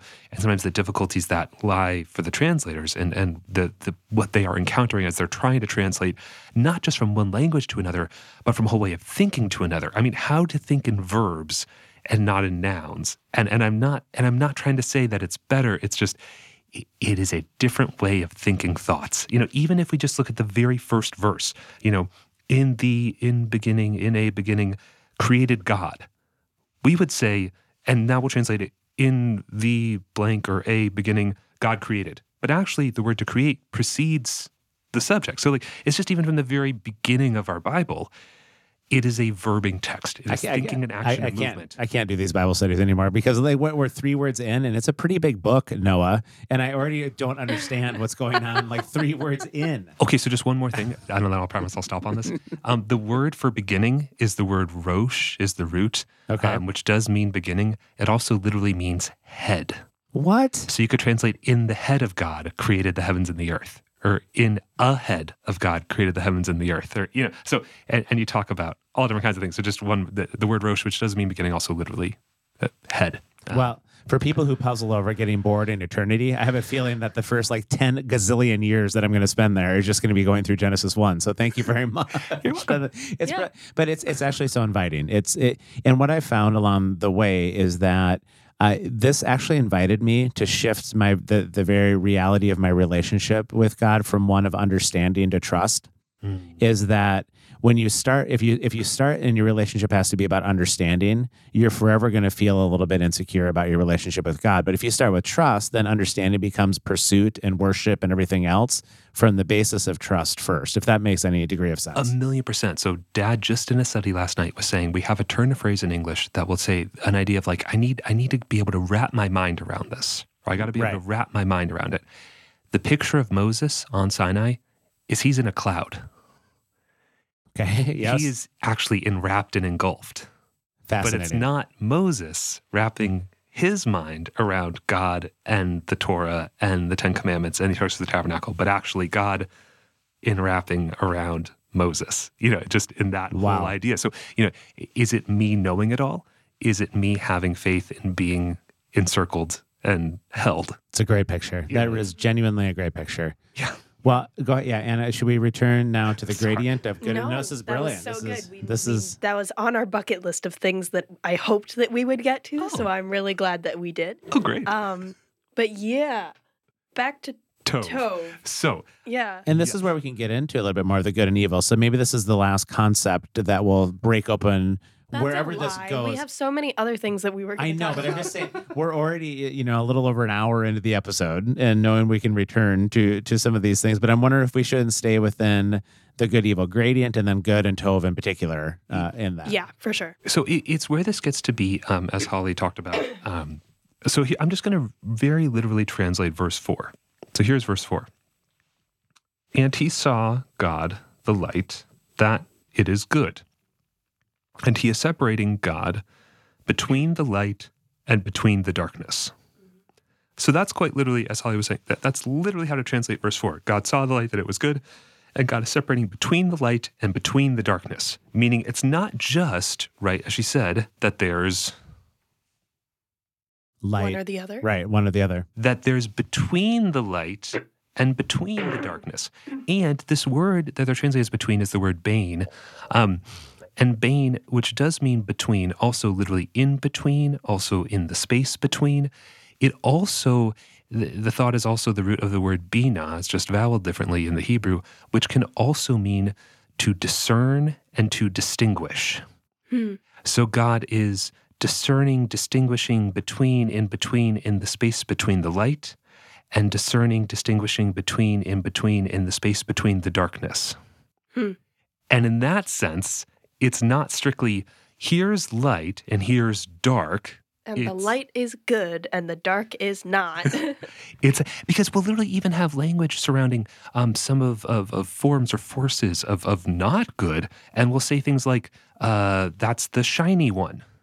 Well, Hmm. that sounds like a light kind of picture, but that isn't necessarily. And so, how, how do we hold that? You know, the, the, yeah. that's where this gets to be several degrees more complicated and, and I think uh, dimensional. And, Mhm. and, and, but quite literally, between, in between, in the space between, discern, distinguish light, in between, in between, in the space between, discern, distinguish darkness, because that word bane literally has all of that just kind of in it. And yeah. and just what Holly was pointing to in the 1 Kings 3 passage with Solomon, where we'll say Solomon asked for wisdom. In 1 Kings 3, verse 9, Solomon will literally say, Give your servant a, well, we'll just say a discerning mind or whatever it says. Um, uh, and then he'll say, um, to discern between good and evil. But as Holly said, it's actually good to evil. And it is the word bane twice to discern between Hmm. good to evil. It's tov lura. Now that's Solomon saying that. Now one could argue, you know, it's Solomon's perspective, yada yada yada. But just to say that, that that that's what Solomon is saying, that he is articulating, you know, as I said, a spectrum here, which you could also on one level see in, in day one of creation, right? And so in this idea of discerning between, so you could literally say, because it's Bain Uvain uh, Tov Lura in the 1 Kings 3, verse 9. And so literally you could translate as um, Solomon asking to discern between, in between, in the space between, distinguish, and discern, distinguish between, in between, in the space between light to darkness. It, I know that is a jumbled mouthful that is utterly feels like a incoherent. Beatle, it feels like you're just sang a Beatles song. I'm not entirely sure, That- but I, yeah. I, I, yeah, I'm pretty sure that's where that was. And and so that's where that idea of it's not so simple. And Solomon seems to be understanding this reality very deeply as king. It's not so easy as the choices are 100% good, or we'll say tov, you know, um, in Hebrew, good in English, or ra, evil, the evil, of the Hebrew word um, ra. And so, or, and that's where this gets to be so complicated. And as you talked about, okay, what might this look like in real life? Right. That's the next part of 1 Kings 3. The second part of the passage is really, on one level, a whole nother chapter, which is two prostitutes come before the king. One has just lost their child, the other is afraid she's about to lose her child. And it'd be very easy to say, well, both of these people, professionally, what they do, they're what? Well, they'd be raw, evil, wrong, dark, Exactly. And Right. therefore, they should exist where? not there. Thank you. And certainly not before, The, king. right? Okay, it doesn't sound anything like Jesus or anything. Um, For sure not. and you know here we go and and and it's real life does anyone when they're a child grow up dreaming that one day they will Be a prostitute? thank you I yes, it, No. I don't think that that's what most people grow up thinking someday. I liked that that's, the pause between yes and no there. Yeah, I was, well, I was just living in the space between. Yeah. so there you go. Thank you. Yeah, I'm That's just good. this. Yeah, um, yeah. And so just that idea of oh, there's generally I don't oftentimes not infrequently there's things that happen to in someone's life along the way incredibly difficult horrible choices that are presented before someone that ends up with someone in that line of work Right. it is rarely something that one aspires to or, or dreams of becoming or doing right okay so they're there and then they're there and they're both pregnant and one of these women just lost Her child. right? Meaning this is a person who is in incredible. Grief and pain. Okay. And this other woman is. Kind of preemptively in that grief and pain because she is facing that as well. So are they Tova Ra? Yes. Right? And so this Yes. is this is what Solomon is staring down. How on earth do I govern this people when I can't just say "E- everything you're doing is right or like it, it, it is so much more layered and hard and difficult and how do I love and have compassion for both of these people who are are doing things that highly doubtful they would love to be doing and, and how do I actually lead this community? Mm. Yeah. It goes back to what you just said, Anna, a little bit. That I just as a side question, Noah, and Holly, even in light of what you were asking earlier, just like how quick I am to critique people after they say something that they do or whatever. And and where I'm going with this is when you're talking, Noah, I was sitting here thinking, is it possible to have eyes to see in this world that doesn't um, do away with or deny that there are difficult, evil, hard things in this world, but doesn't ever go to that place where then you say the person themselves is evil. That if we all come from God's hand as the beloved, uh, and you you just laid it out with these prostitutes. I mean, clearly they're gonna they're they're living in the kind of circumstances now that would be inconsistent with the shalom of kingdom life in, in terms of what we are looking for. But neither one of them, then as a result of that, were down to the core intrinsically evil. They're a set of circumstances. Like like I could just think of all of us now, and suddenly the ground is level for all of us in terms of we're all some version. We all come from the hand of God good. I fully believe that down to my core. And then we're all living in some version of this sort of thing. But could we then therefore have compassion and grace and patience and a forbearing spirit with one another, knowing that the things that are difficult in this world, that we don't just dismiss people that are walking in them. Does that make any degree of sense Oh, at all in terms of how we see one another instead of dismissing so easily and shouting at and then being all sanctified and holy as a result of it? Absolutely. Yeah, I, I mean, I saw that often in Yeah. uh, as churches puzzling through these kinds of things. There were certain things that you just said that you really dismiss the person along with whatever was going on. I don't know if you saw some of that too in pastoral ministry. It, yeah. Yeah. Yeah, It's unfortunately common. Yeah. Yeah. Yeah. wow. Very, oh, sorry. No, go ahead. very dear pastor friend in this exact river of conversation. He was sharing with me one time about how sometimes he really lacks grace and compassion and forgiveness towards people. you're, when wait, you're telling certain my story. You just No, no, different, different pastor friend. Okay, right, different right. pastor friend. Fair. Uh, that's You fair. just outed yourself there. I Dan. did. I did. Okay. Well, shoot. Actually, no. genuinely. that was a mistake. Edit that out. Nope. That's staying in there. and, and he was remarking about how uh, there's times, and we it was it was a takeaway from a study. He was saying, "Great, I, sometimes I lack grace and compassion and forgiveness." And he was thinking of particularly of one person in his life, but other people he was saying as well, particularly one person. And he said, "And I'm lacking that because I don't forgive myself because I used to think that way." Wow. And that's why I'm struggling to forgive and have grace and compassion for that person because that's me. And I don't forgive myself for when I thought that. And that's why I'm really angry with them right now. I, That's uh, what a statement. That there must have been a pretty sort of rich pause in the room when somebody says something like that. the whole room just went. Yeah. And, and th- I thank you, Lord. He went last because the whole room was just like, and there's the study. Okay, and, And you know, we're done. and it was just the the weight, like you said, just everything. The the the presence of God was so vibrating in that moment. It was just like, ooh. Um, and so that that piece is what I, you know, on some. And I'm not saying it's every time. I don't want to make it a rule. How often I am really struggling with with grace and compassion and forgiveness, and it's me. Mm-hmm. That that's the person I haven't forgiven. For sure. No, that's for sure. And it doesn't It doesn't mean we don't put boundaries around things that clearly are wreaking havoc relationally or in this world. This isn't then just this is sing kumbaya and everything's fine everywhere we go. But I think the approach that we take with one another in light of those things really then does matter. And boy, I think so often I have I have felt dismissed and not I, I don't feel comfortable bringing my own junk to the table when I don't feel like I'm on a verby journey with somebody else who is approaching me within the gradient reality of of good and evil. Okay, and thank you for saying that because I think we so often sometimes get really hooked on ideas of like, we always need to reconcile now. We Mhm. always need to have the kumbaya moment now. And, and we'll quote verses, and I don't mean to cherry pick here, but like, okay, Ecclesiastes 3, a time for every season under heaven. And we love the peace ones, but do we actually want to hold a time for embracing and a time for not embracing? A time for planting, a time for uprooting that which has been planted. And I think there's certain ones of those that we're really comfortable with and we're really comfortable pursuing.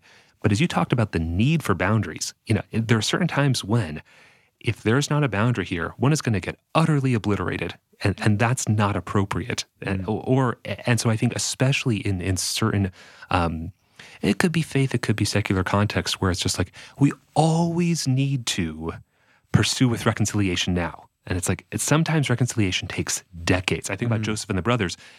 It's going to be decades until they really reconcile in Genesis 50 from when Israel first sent off Joseph to see to the shalom peace of his brothers and shalom peace of their flocks and to bring him backward in Genesis 37.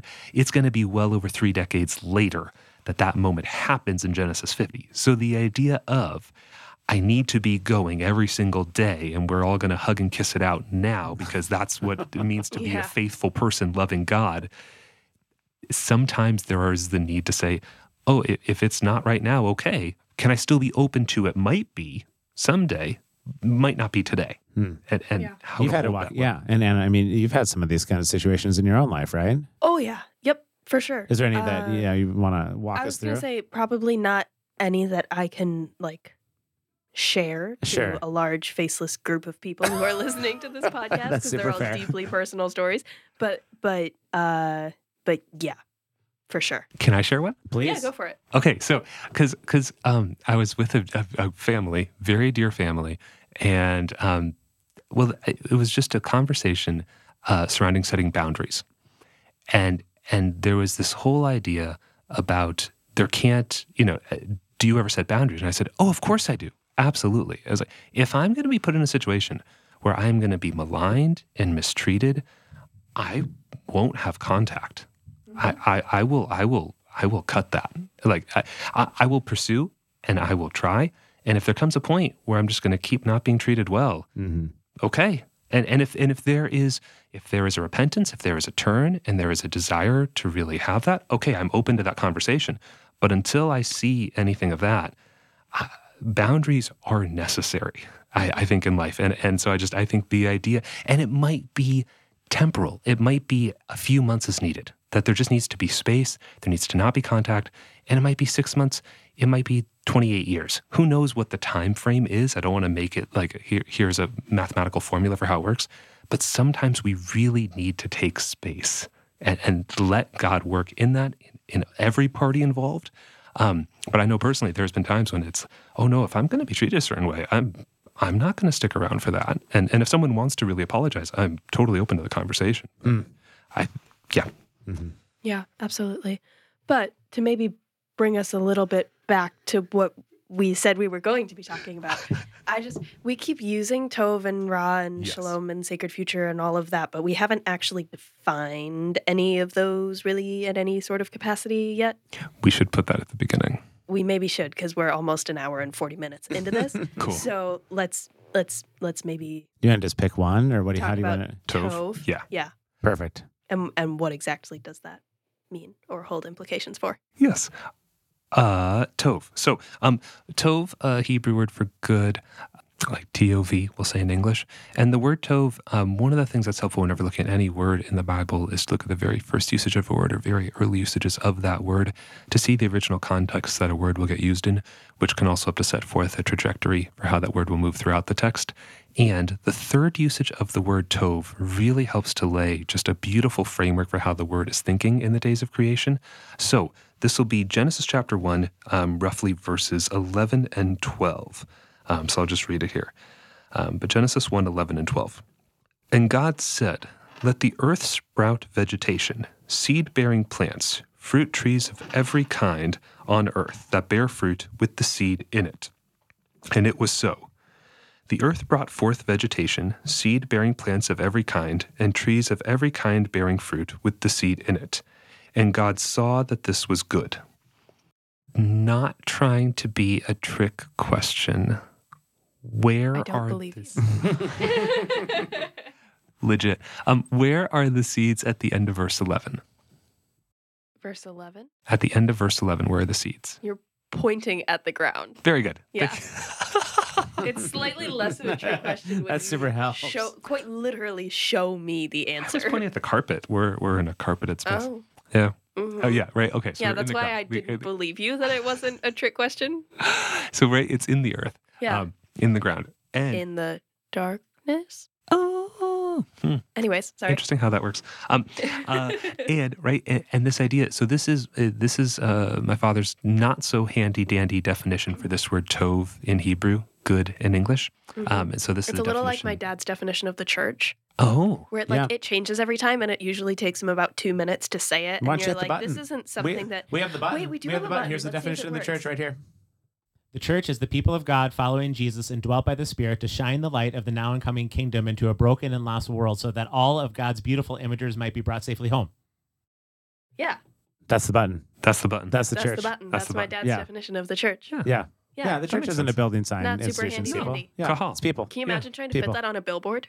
I mean, that's that's literally kahal, gathered ones, kohelet, Well, see, ecclesiastes, ecclesia. He did that. just- He did that like a thousand times better Yeah. No, I didn't. than I did right there. Yeah, no, the gathered ones. You're right though. That, yeah, it's, It's exactly. It's the gathered yeah, ones. It's the 100%. gathered ones. Like it's you, a million. It's Yeah. the Israelites in the wilderness when they refer themselves to the kahal of the Lord in Numbers chapter twenty. They, they yeah, yeah, it's it's why you can't go to church. You can't attend church. We're you you about gather with the church. Okay, back to Tov. Sorry, Thank we, we can No, be focused. good. No, we can. No, you Okay, can't. um, it was a bad idea to put the two of you in a room together. and then looking at each other. I mean, when you see that light that just Yeah. Emanates It just across it, it's the just table. it's I could compelling. put like a curtain up, like a blanket over a parrot cage. You just have to be Would like that Moses. work? You just have to The- cover the, Yeah, the veil well, of you face. can't It's stop too that much. light. No, I know. With, Charlie with my Gunnar bald head, a lot of times people think it's the glare from the light on my bald head. It's just sort of It it's is. it's it's what's called Shekinah, as well as you well know. Yeah. So yeah, I mean, even if you put blackout curtains, it would no, still it wouldn't break work. through. It wouldn't work. You There's can't no- stop. You there's no can't way the stop God's darkness- I glory. could build him a No. cubicle over Um, there. Would Can't help? stop the radiance I of guess the Lord. not. So here we go. The not so handy dandy definition for this word tov in Hebrew,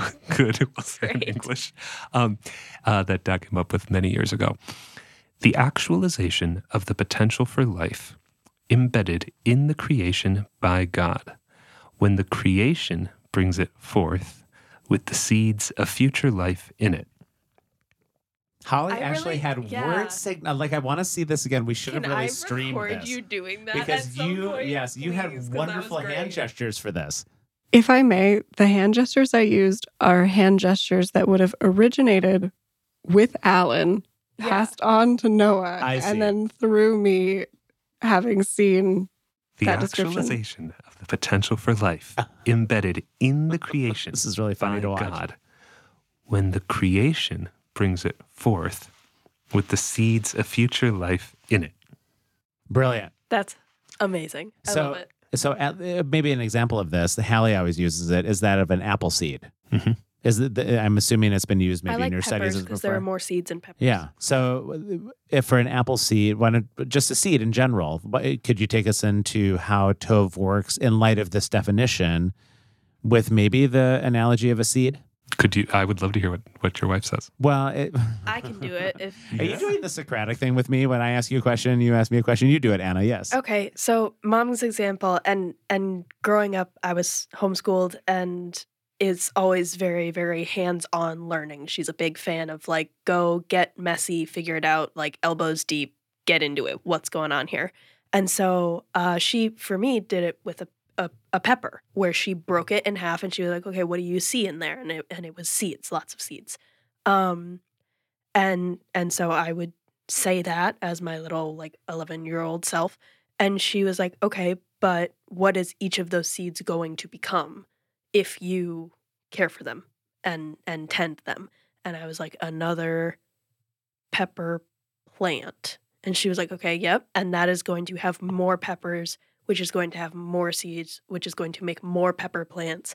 And so it is kind of this like ever unfolding, like potential for life and future that will always be expanding. And and and my little 11 year old brain was a little like freaked out about that, but I like having lived now in that concept for about 10 years, like the idea that everything has kind of this ever unfolding potential for the expansion of life and future is is how I tend to think about Tov. Permission to be a tree. Go Yeah. for it. Oh, I'm excited. What does this mean?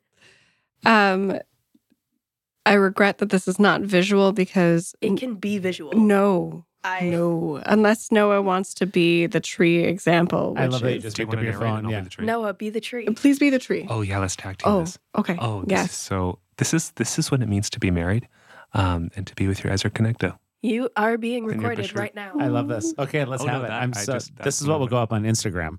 If you'd like to be a tree in that general direction, please, because I. All right. So Noah this is amazing. is a tree. Now, within Noah are seeds. Now, simply by having those seeds, is that Tov? Mm, no. No. All right. So let's say Noah Noah takes these The seeds. tree, it's like the giving tree. The tree is giving me instructions right now. Go ahead. so Noah takes these seeds and he casts them out onto the earth. And let's say it's, you know, we're in the Midwest here. So let's say it's uh, it's late March, early April. So ground is still a little frozen, still a little not forgiving, little chilly. Um, and the seeds hit the ground and they die. Is that Aw. Tov? No. No. No. So we try again. So it's a little bit warmer, it's a little bit more springtime, um, and we've got some more seeds, and we're, we're casting those seeds out onto the ground. And let's Beautiful. say they hit the earth, and it's it's the perfect time. The soil is great, the rain comes down, and we see a new tree sprouts forward. Oh, Is that Tov? Yes. okay. And so let's say we continue in that sense where we're casting those seeds out, the ones that are given within us, and we're casting them out. And, and uh, it happens again. It's a great, great time of year. A new tree uh, emerges, and we can see stepping forward a new tree, Tov. Mm-hmm. But what's beautiful about the idea of Tov is that not only are we able to see sort of these trees that continue to go forward, but if you turn and look behind you, you can see all of the trees going back Yeah. and all of that Tov that you've left behind yeah. in that space. Wow. And so the idea of simply uh, in the Tov that lies within us and what we see um, with these plants is it's not it's not Tov yet when the seeds are simply within the plant or when the seeds are simply within the earth, but it's the idea that they would bear fruit that would also have the seed within it. It's that continuing element of continual life that goes forward. Yeah. Well, So that, I would just encourage that.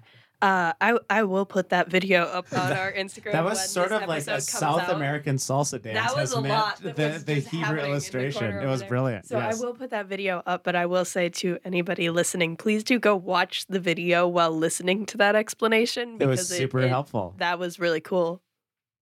Yeah, that was super helpful. But it also speaks, uh, it ties right back into what we talked about earlier, just the verbiness of something. So, so good has a quality about it, of course, but we tend to think of good as this static sort of.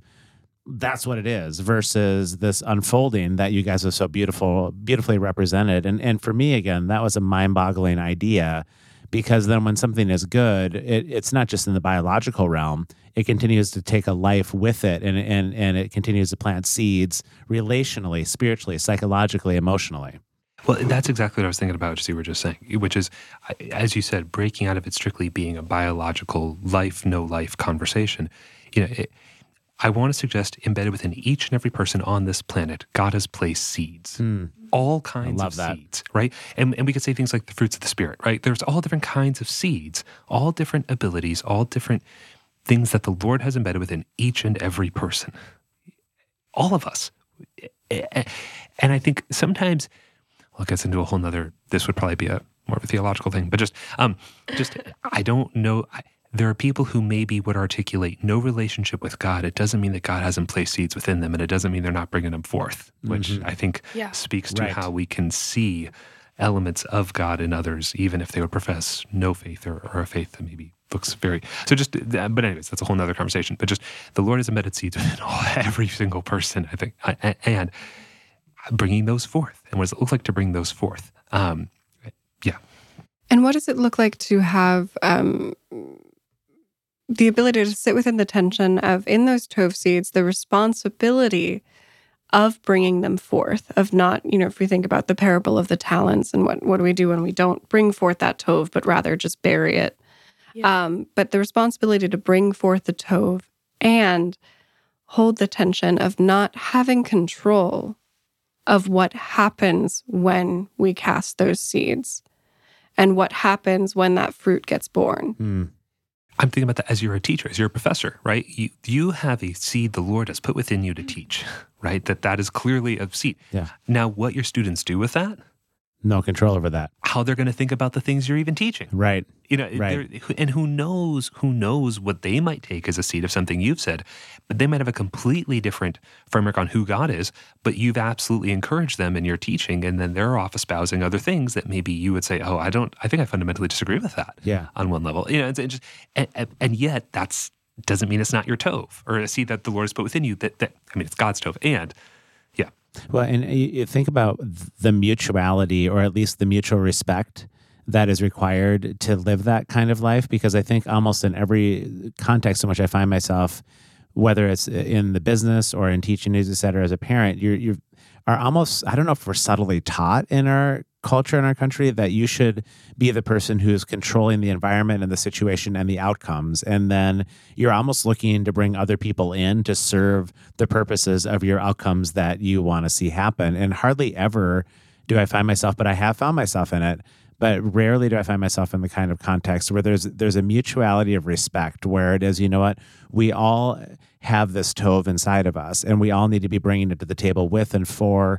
one another in respect and in trust versus trying to constrain and control the outcomes of other people is so uh, it's just how we live. And we live in these sort of transactions that as long as you are doing what i think you should do you're going to get your paycheck or you're you're going to be able to have a relationship or whatever it looks like. It, it just it's it's all over the place so just an example of seeing, as you talked about, and as I was saying about uh, not controlling the outcomes, which I think is so much how we think about tove of wanting to see this is what the fruit will look like. This Right. is what I want to see. Exodus chapter two, right? In Exodus chapter two, it's this stunning passage where I mean, it would be a whole study, and and so forgive me for not going further into it. But in Exodus chapter two, um, so it'll say, uh, this is Exodus two verses, uh, let's say one and two, well, one through three. A certain man of the house of Levi went and married a Levite woman. The woman conceived and bore a son.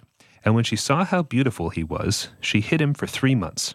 When she could no, when she could hide him no longer, she got a wicker basket for him and caulked it with bitumen and pitch. She put the child into it and placed it among the reeds of the bank of the Nile.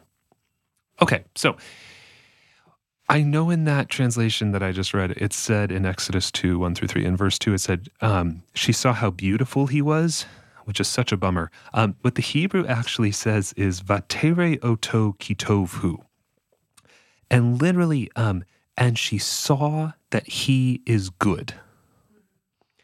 And it's literally the exact same language, exact same phrasing as where?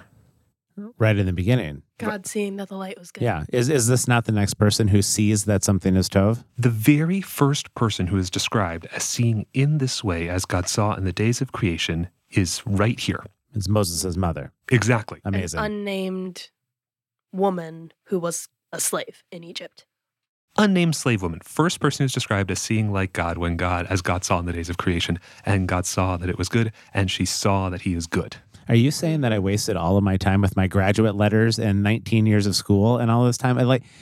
I, I only say that tongue in cheek. I think that's what I love about scriptures. I think about all the people that we've elevated as being reliable voices of authority are tend to be the ones that have the fancy letters and all of and all of that. And here we are. What what a confrontation of that assumption in this world. And it doesn't mean that people that have that kind of background can't see. But the but the point of it is that the source of how to see in these ways is not the fancy letters. Oh man, I love it. Amen. And, and as you said, it doesn't mean it can't. And right here is a, a, an unnamed slave woman, first Love that. person who's described as seeing like God as God saw in the days of creation, and it's stunning. And she sees that He is good. And there comes a point when she sees that He is Tov, and she realizes I'm going to have to do what with him. I have to hide him. And then, Let him go. Mm. what is the thing that I don't want to do? hmm Yeah, she she gives him up, and she actually, with what we were talking about with tohu vavohu and the waters and the whole thing, is she puts him in this little basket, and and she can see that he is tov, which also has implications for that sacred future for those seeds that are coming forth with the Israelites who are currently in uh, in captivity, and and so she puts that tov and that hope and that sacred future in this little basket, and then puts it in the water. Okay, and and she is stunning, and she this woman is is is remarkable in the text here in Exodus two. Because to your point, and when it says she she put him in a basket, it'll actually say she made an ark.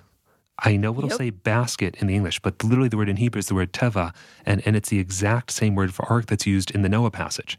And so mm-hmm. she's literally, and if we think about the Noah passage, the ark is preserving the seeds of the sacred future in the midst of death and destruction. The Nile is being used to drown all of the Hebrew baby boys, as decreed by Pharaoh, or supposed to be, um, as decreed by Pharaoh. So there's just death and destruction run everywhere. It is utter chaos, as you said, a la days of creation, um, and the flood, and here. And yet, here is an ark with the seed of future life in it that's Yeah. going on the waters. in the middle of a place of such like death and horror.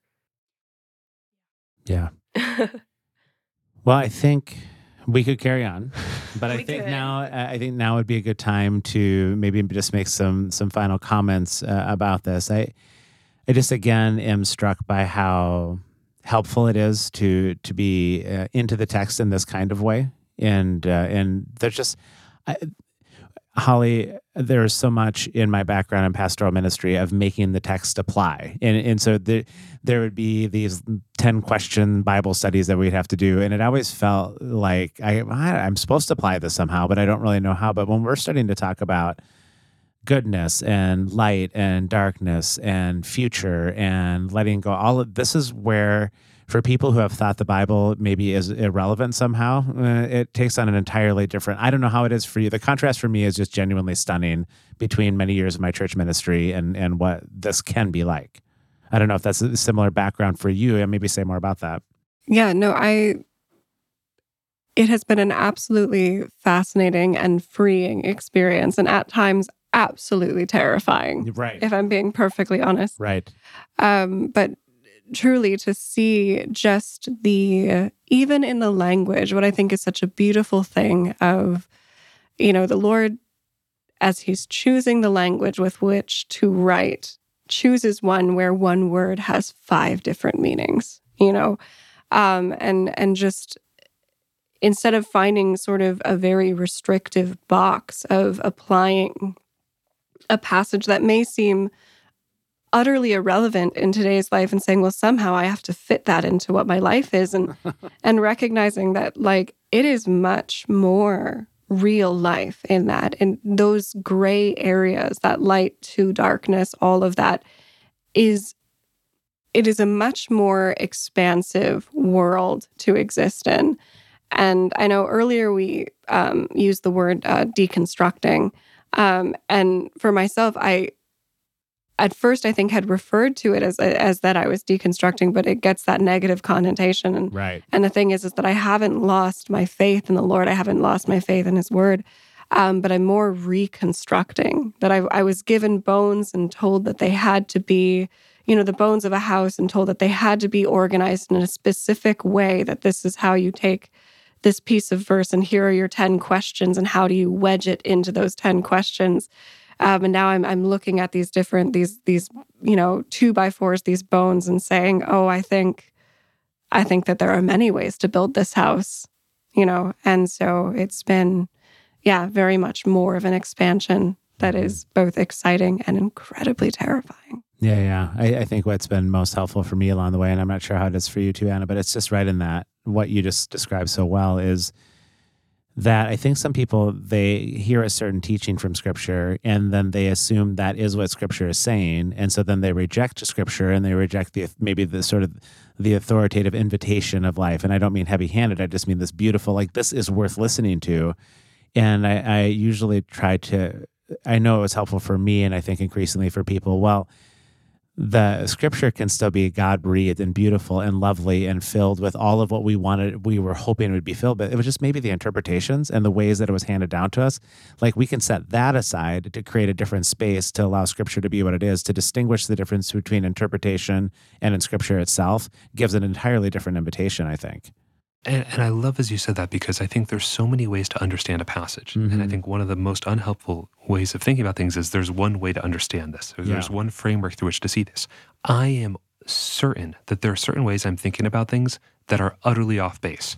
I don't know what they are. Yeah, me too. Today. Yep, me too. And I'm I have no doubt that I'm going to look back at certain things that I thought and maybe even taught 10 or 15 years and go, I don't know that I agree with that now. and, yep. and, you yeah. know, and can I have the humility in that space to go, I'm, I might have, or I, I really was off and, and I was wrong. And, and, and uh, one of the things that I, for so long, I would say, am I correctable? You know, will I be correctable when I can see that I've gone off? Because I think we're, we're so oriented to like, it needs to be right and like a way that is utterly perfect. And if that's how it's got to be, no one's going to ever take a first step out to start to teach, right? And, and so, can, can I can we try things? Can we adjust? Can we go, oh, maybe that's not it? Or maybe I'm missing a piece of this, or maybe there's a whole nother way of thinking about this that I've never thought about, be it because of whatever the myriad of things that make me me. I haven't seen this from the perspective of a woman or from uh, someone in a very different community or someone who comes from a different part of the world. And, and that could lend an utterly different insight to something. And, and can I can I detach from there's only one way to think about this, or only one thing this could be saying. And there that, is a right answer here. Yeah. I, am sure there's things we I probably even said on this podcast that at some point I'm going to look back and go, oh, I wish that wasn't recorded. for, I think about that a ever. lot. Yeah, uh, and and uh, sometimes people have listened to Deeper Magic and they said they they may say things along the lines of confusing uh, the fact that you don't want to participate in some of these other institutional settings with that you're not interested in faith yeah, but you this you come to life in these kind of settings. So yeah, you you have, you have do. absolutely talked so often about um, this when we're so careful not to pile on institutional settings because it's filled with people who are the lovely image bearers that are good. Like that's what we've talked about all along. But I think we do then, in fairness, have an invitation to think differently about how how we can engage with all of this material. So for people who would say, "Oh, Anna is just this mealy mouth spiritual blah blah blah" kind of thing, and nobody's ever said that. I feel like that. I'm getting a glimpse into right what now, my father actually thinks about me because saying... nobody has actually said that to me. So I think I'm getting like a window. This is not me. This would be uh-huh. a potential object because I know you. you. Me a mealy mouth. Well, no, people might say Anna is people. just yeah, people, people, people, people out there.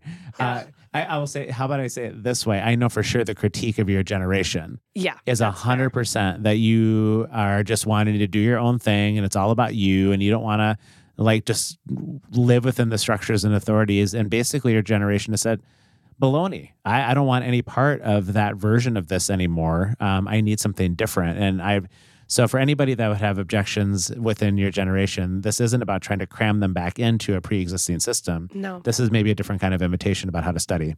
Well, and it's actually more of an invitation about, like, yes, not only the institution that you grew up in might be far more expansive or freeing, like you said, Holly, than than what we originally thought, but also even that the way that, like, hmm, what am I trying to say? Having left a lot of the institutions of the church every time that I dig into the text in this way, the way that I am currently living my life, which feels like freedom, quote unquote, in comparison to the institution of the church, becomes more free every time that I dig into the text this way. And so I'm aware of the fact that even though I'm technically living outside of an institutional structure, I'm still living in a mental, psychological, social structure that I have kind of built around myself. And every time that I engage in my faith in this way or connect with God in whatever way that looks like for me, those structures expand and and become more freeing in a lot of ways. It makes me think of a turn of phrase that I've heard my father use, um, and not in a, in a in a necessarily a really critical sense, but just one generation's active move of the Holy Spirit can be the next generation's inspired liturgy, can be the next generation's dead ritual. Yes, I've heard Yep. that same. That's a beautiful way to say it. and it's not it's not to say it it sometimes it can be a lot more time sometimes it's not it's not a rule sometimes things go in cycles but just the idea of well it was done this way for however many hundreds years so therefore it's got to be done that exact same way the way that people have been walking out faith has changed dramatically let alone over different parts of the world is not the same in the notion that there's only one way in that Yeah. regard of Well- like how- that god can move in a communal context or Yeah. has to take this form in this building in this way like, and that's why that's why I just can't pile on in the way that some people do past institutional settings because I know God had authentic moves within these places and I think that's what we so often run into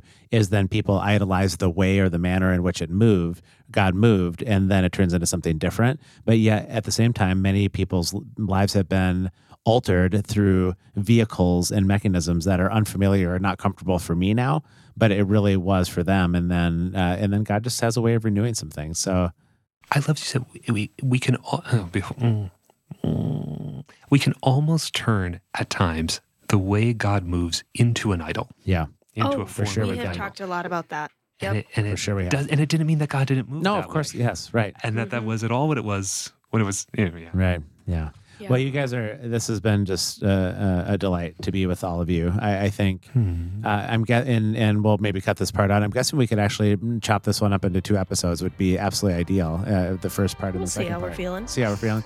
Um, but you guys are great. Uh, we appreciate um, the blood that was spilled for the promises that you'll come back uh, at some point in time. Holly, you're not bound by anything. You responded wisely to that. I know better. Yep. so, Anna, you want to sign us out of this episode of the Deeper Magic? Uh, sure. Thank you guys for for being here.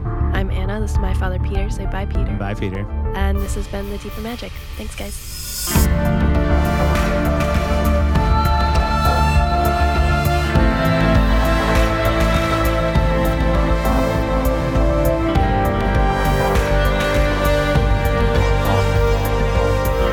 Deeper Magic is produced by Audio on the Rocks, and our music for this episode is Auroras of Saturn by Music L Files. You can head on over to filmmusic.io and find that there, all licensed under Creative Commons 4.0, viewable on the site as well.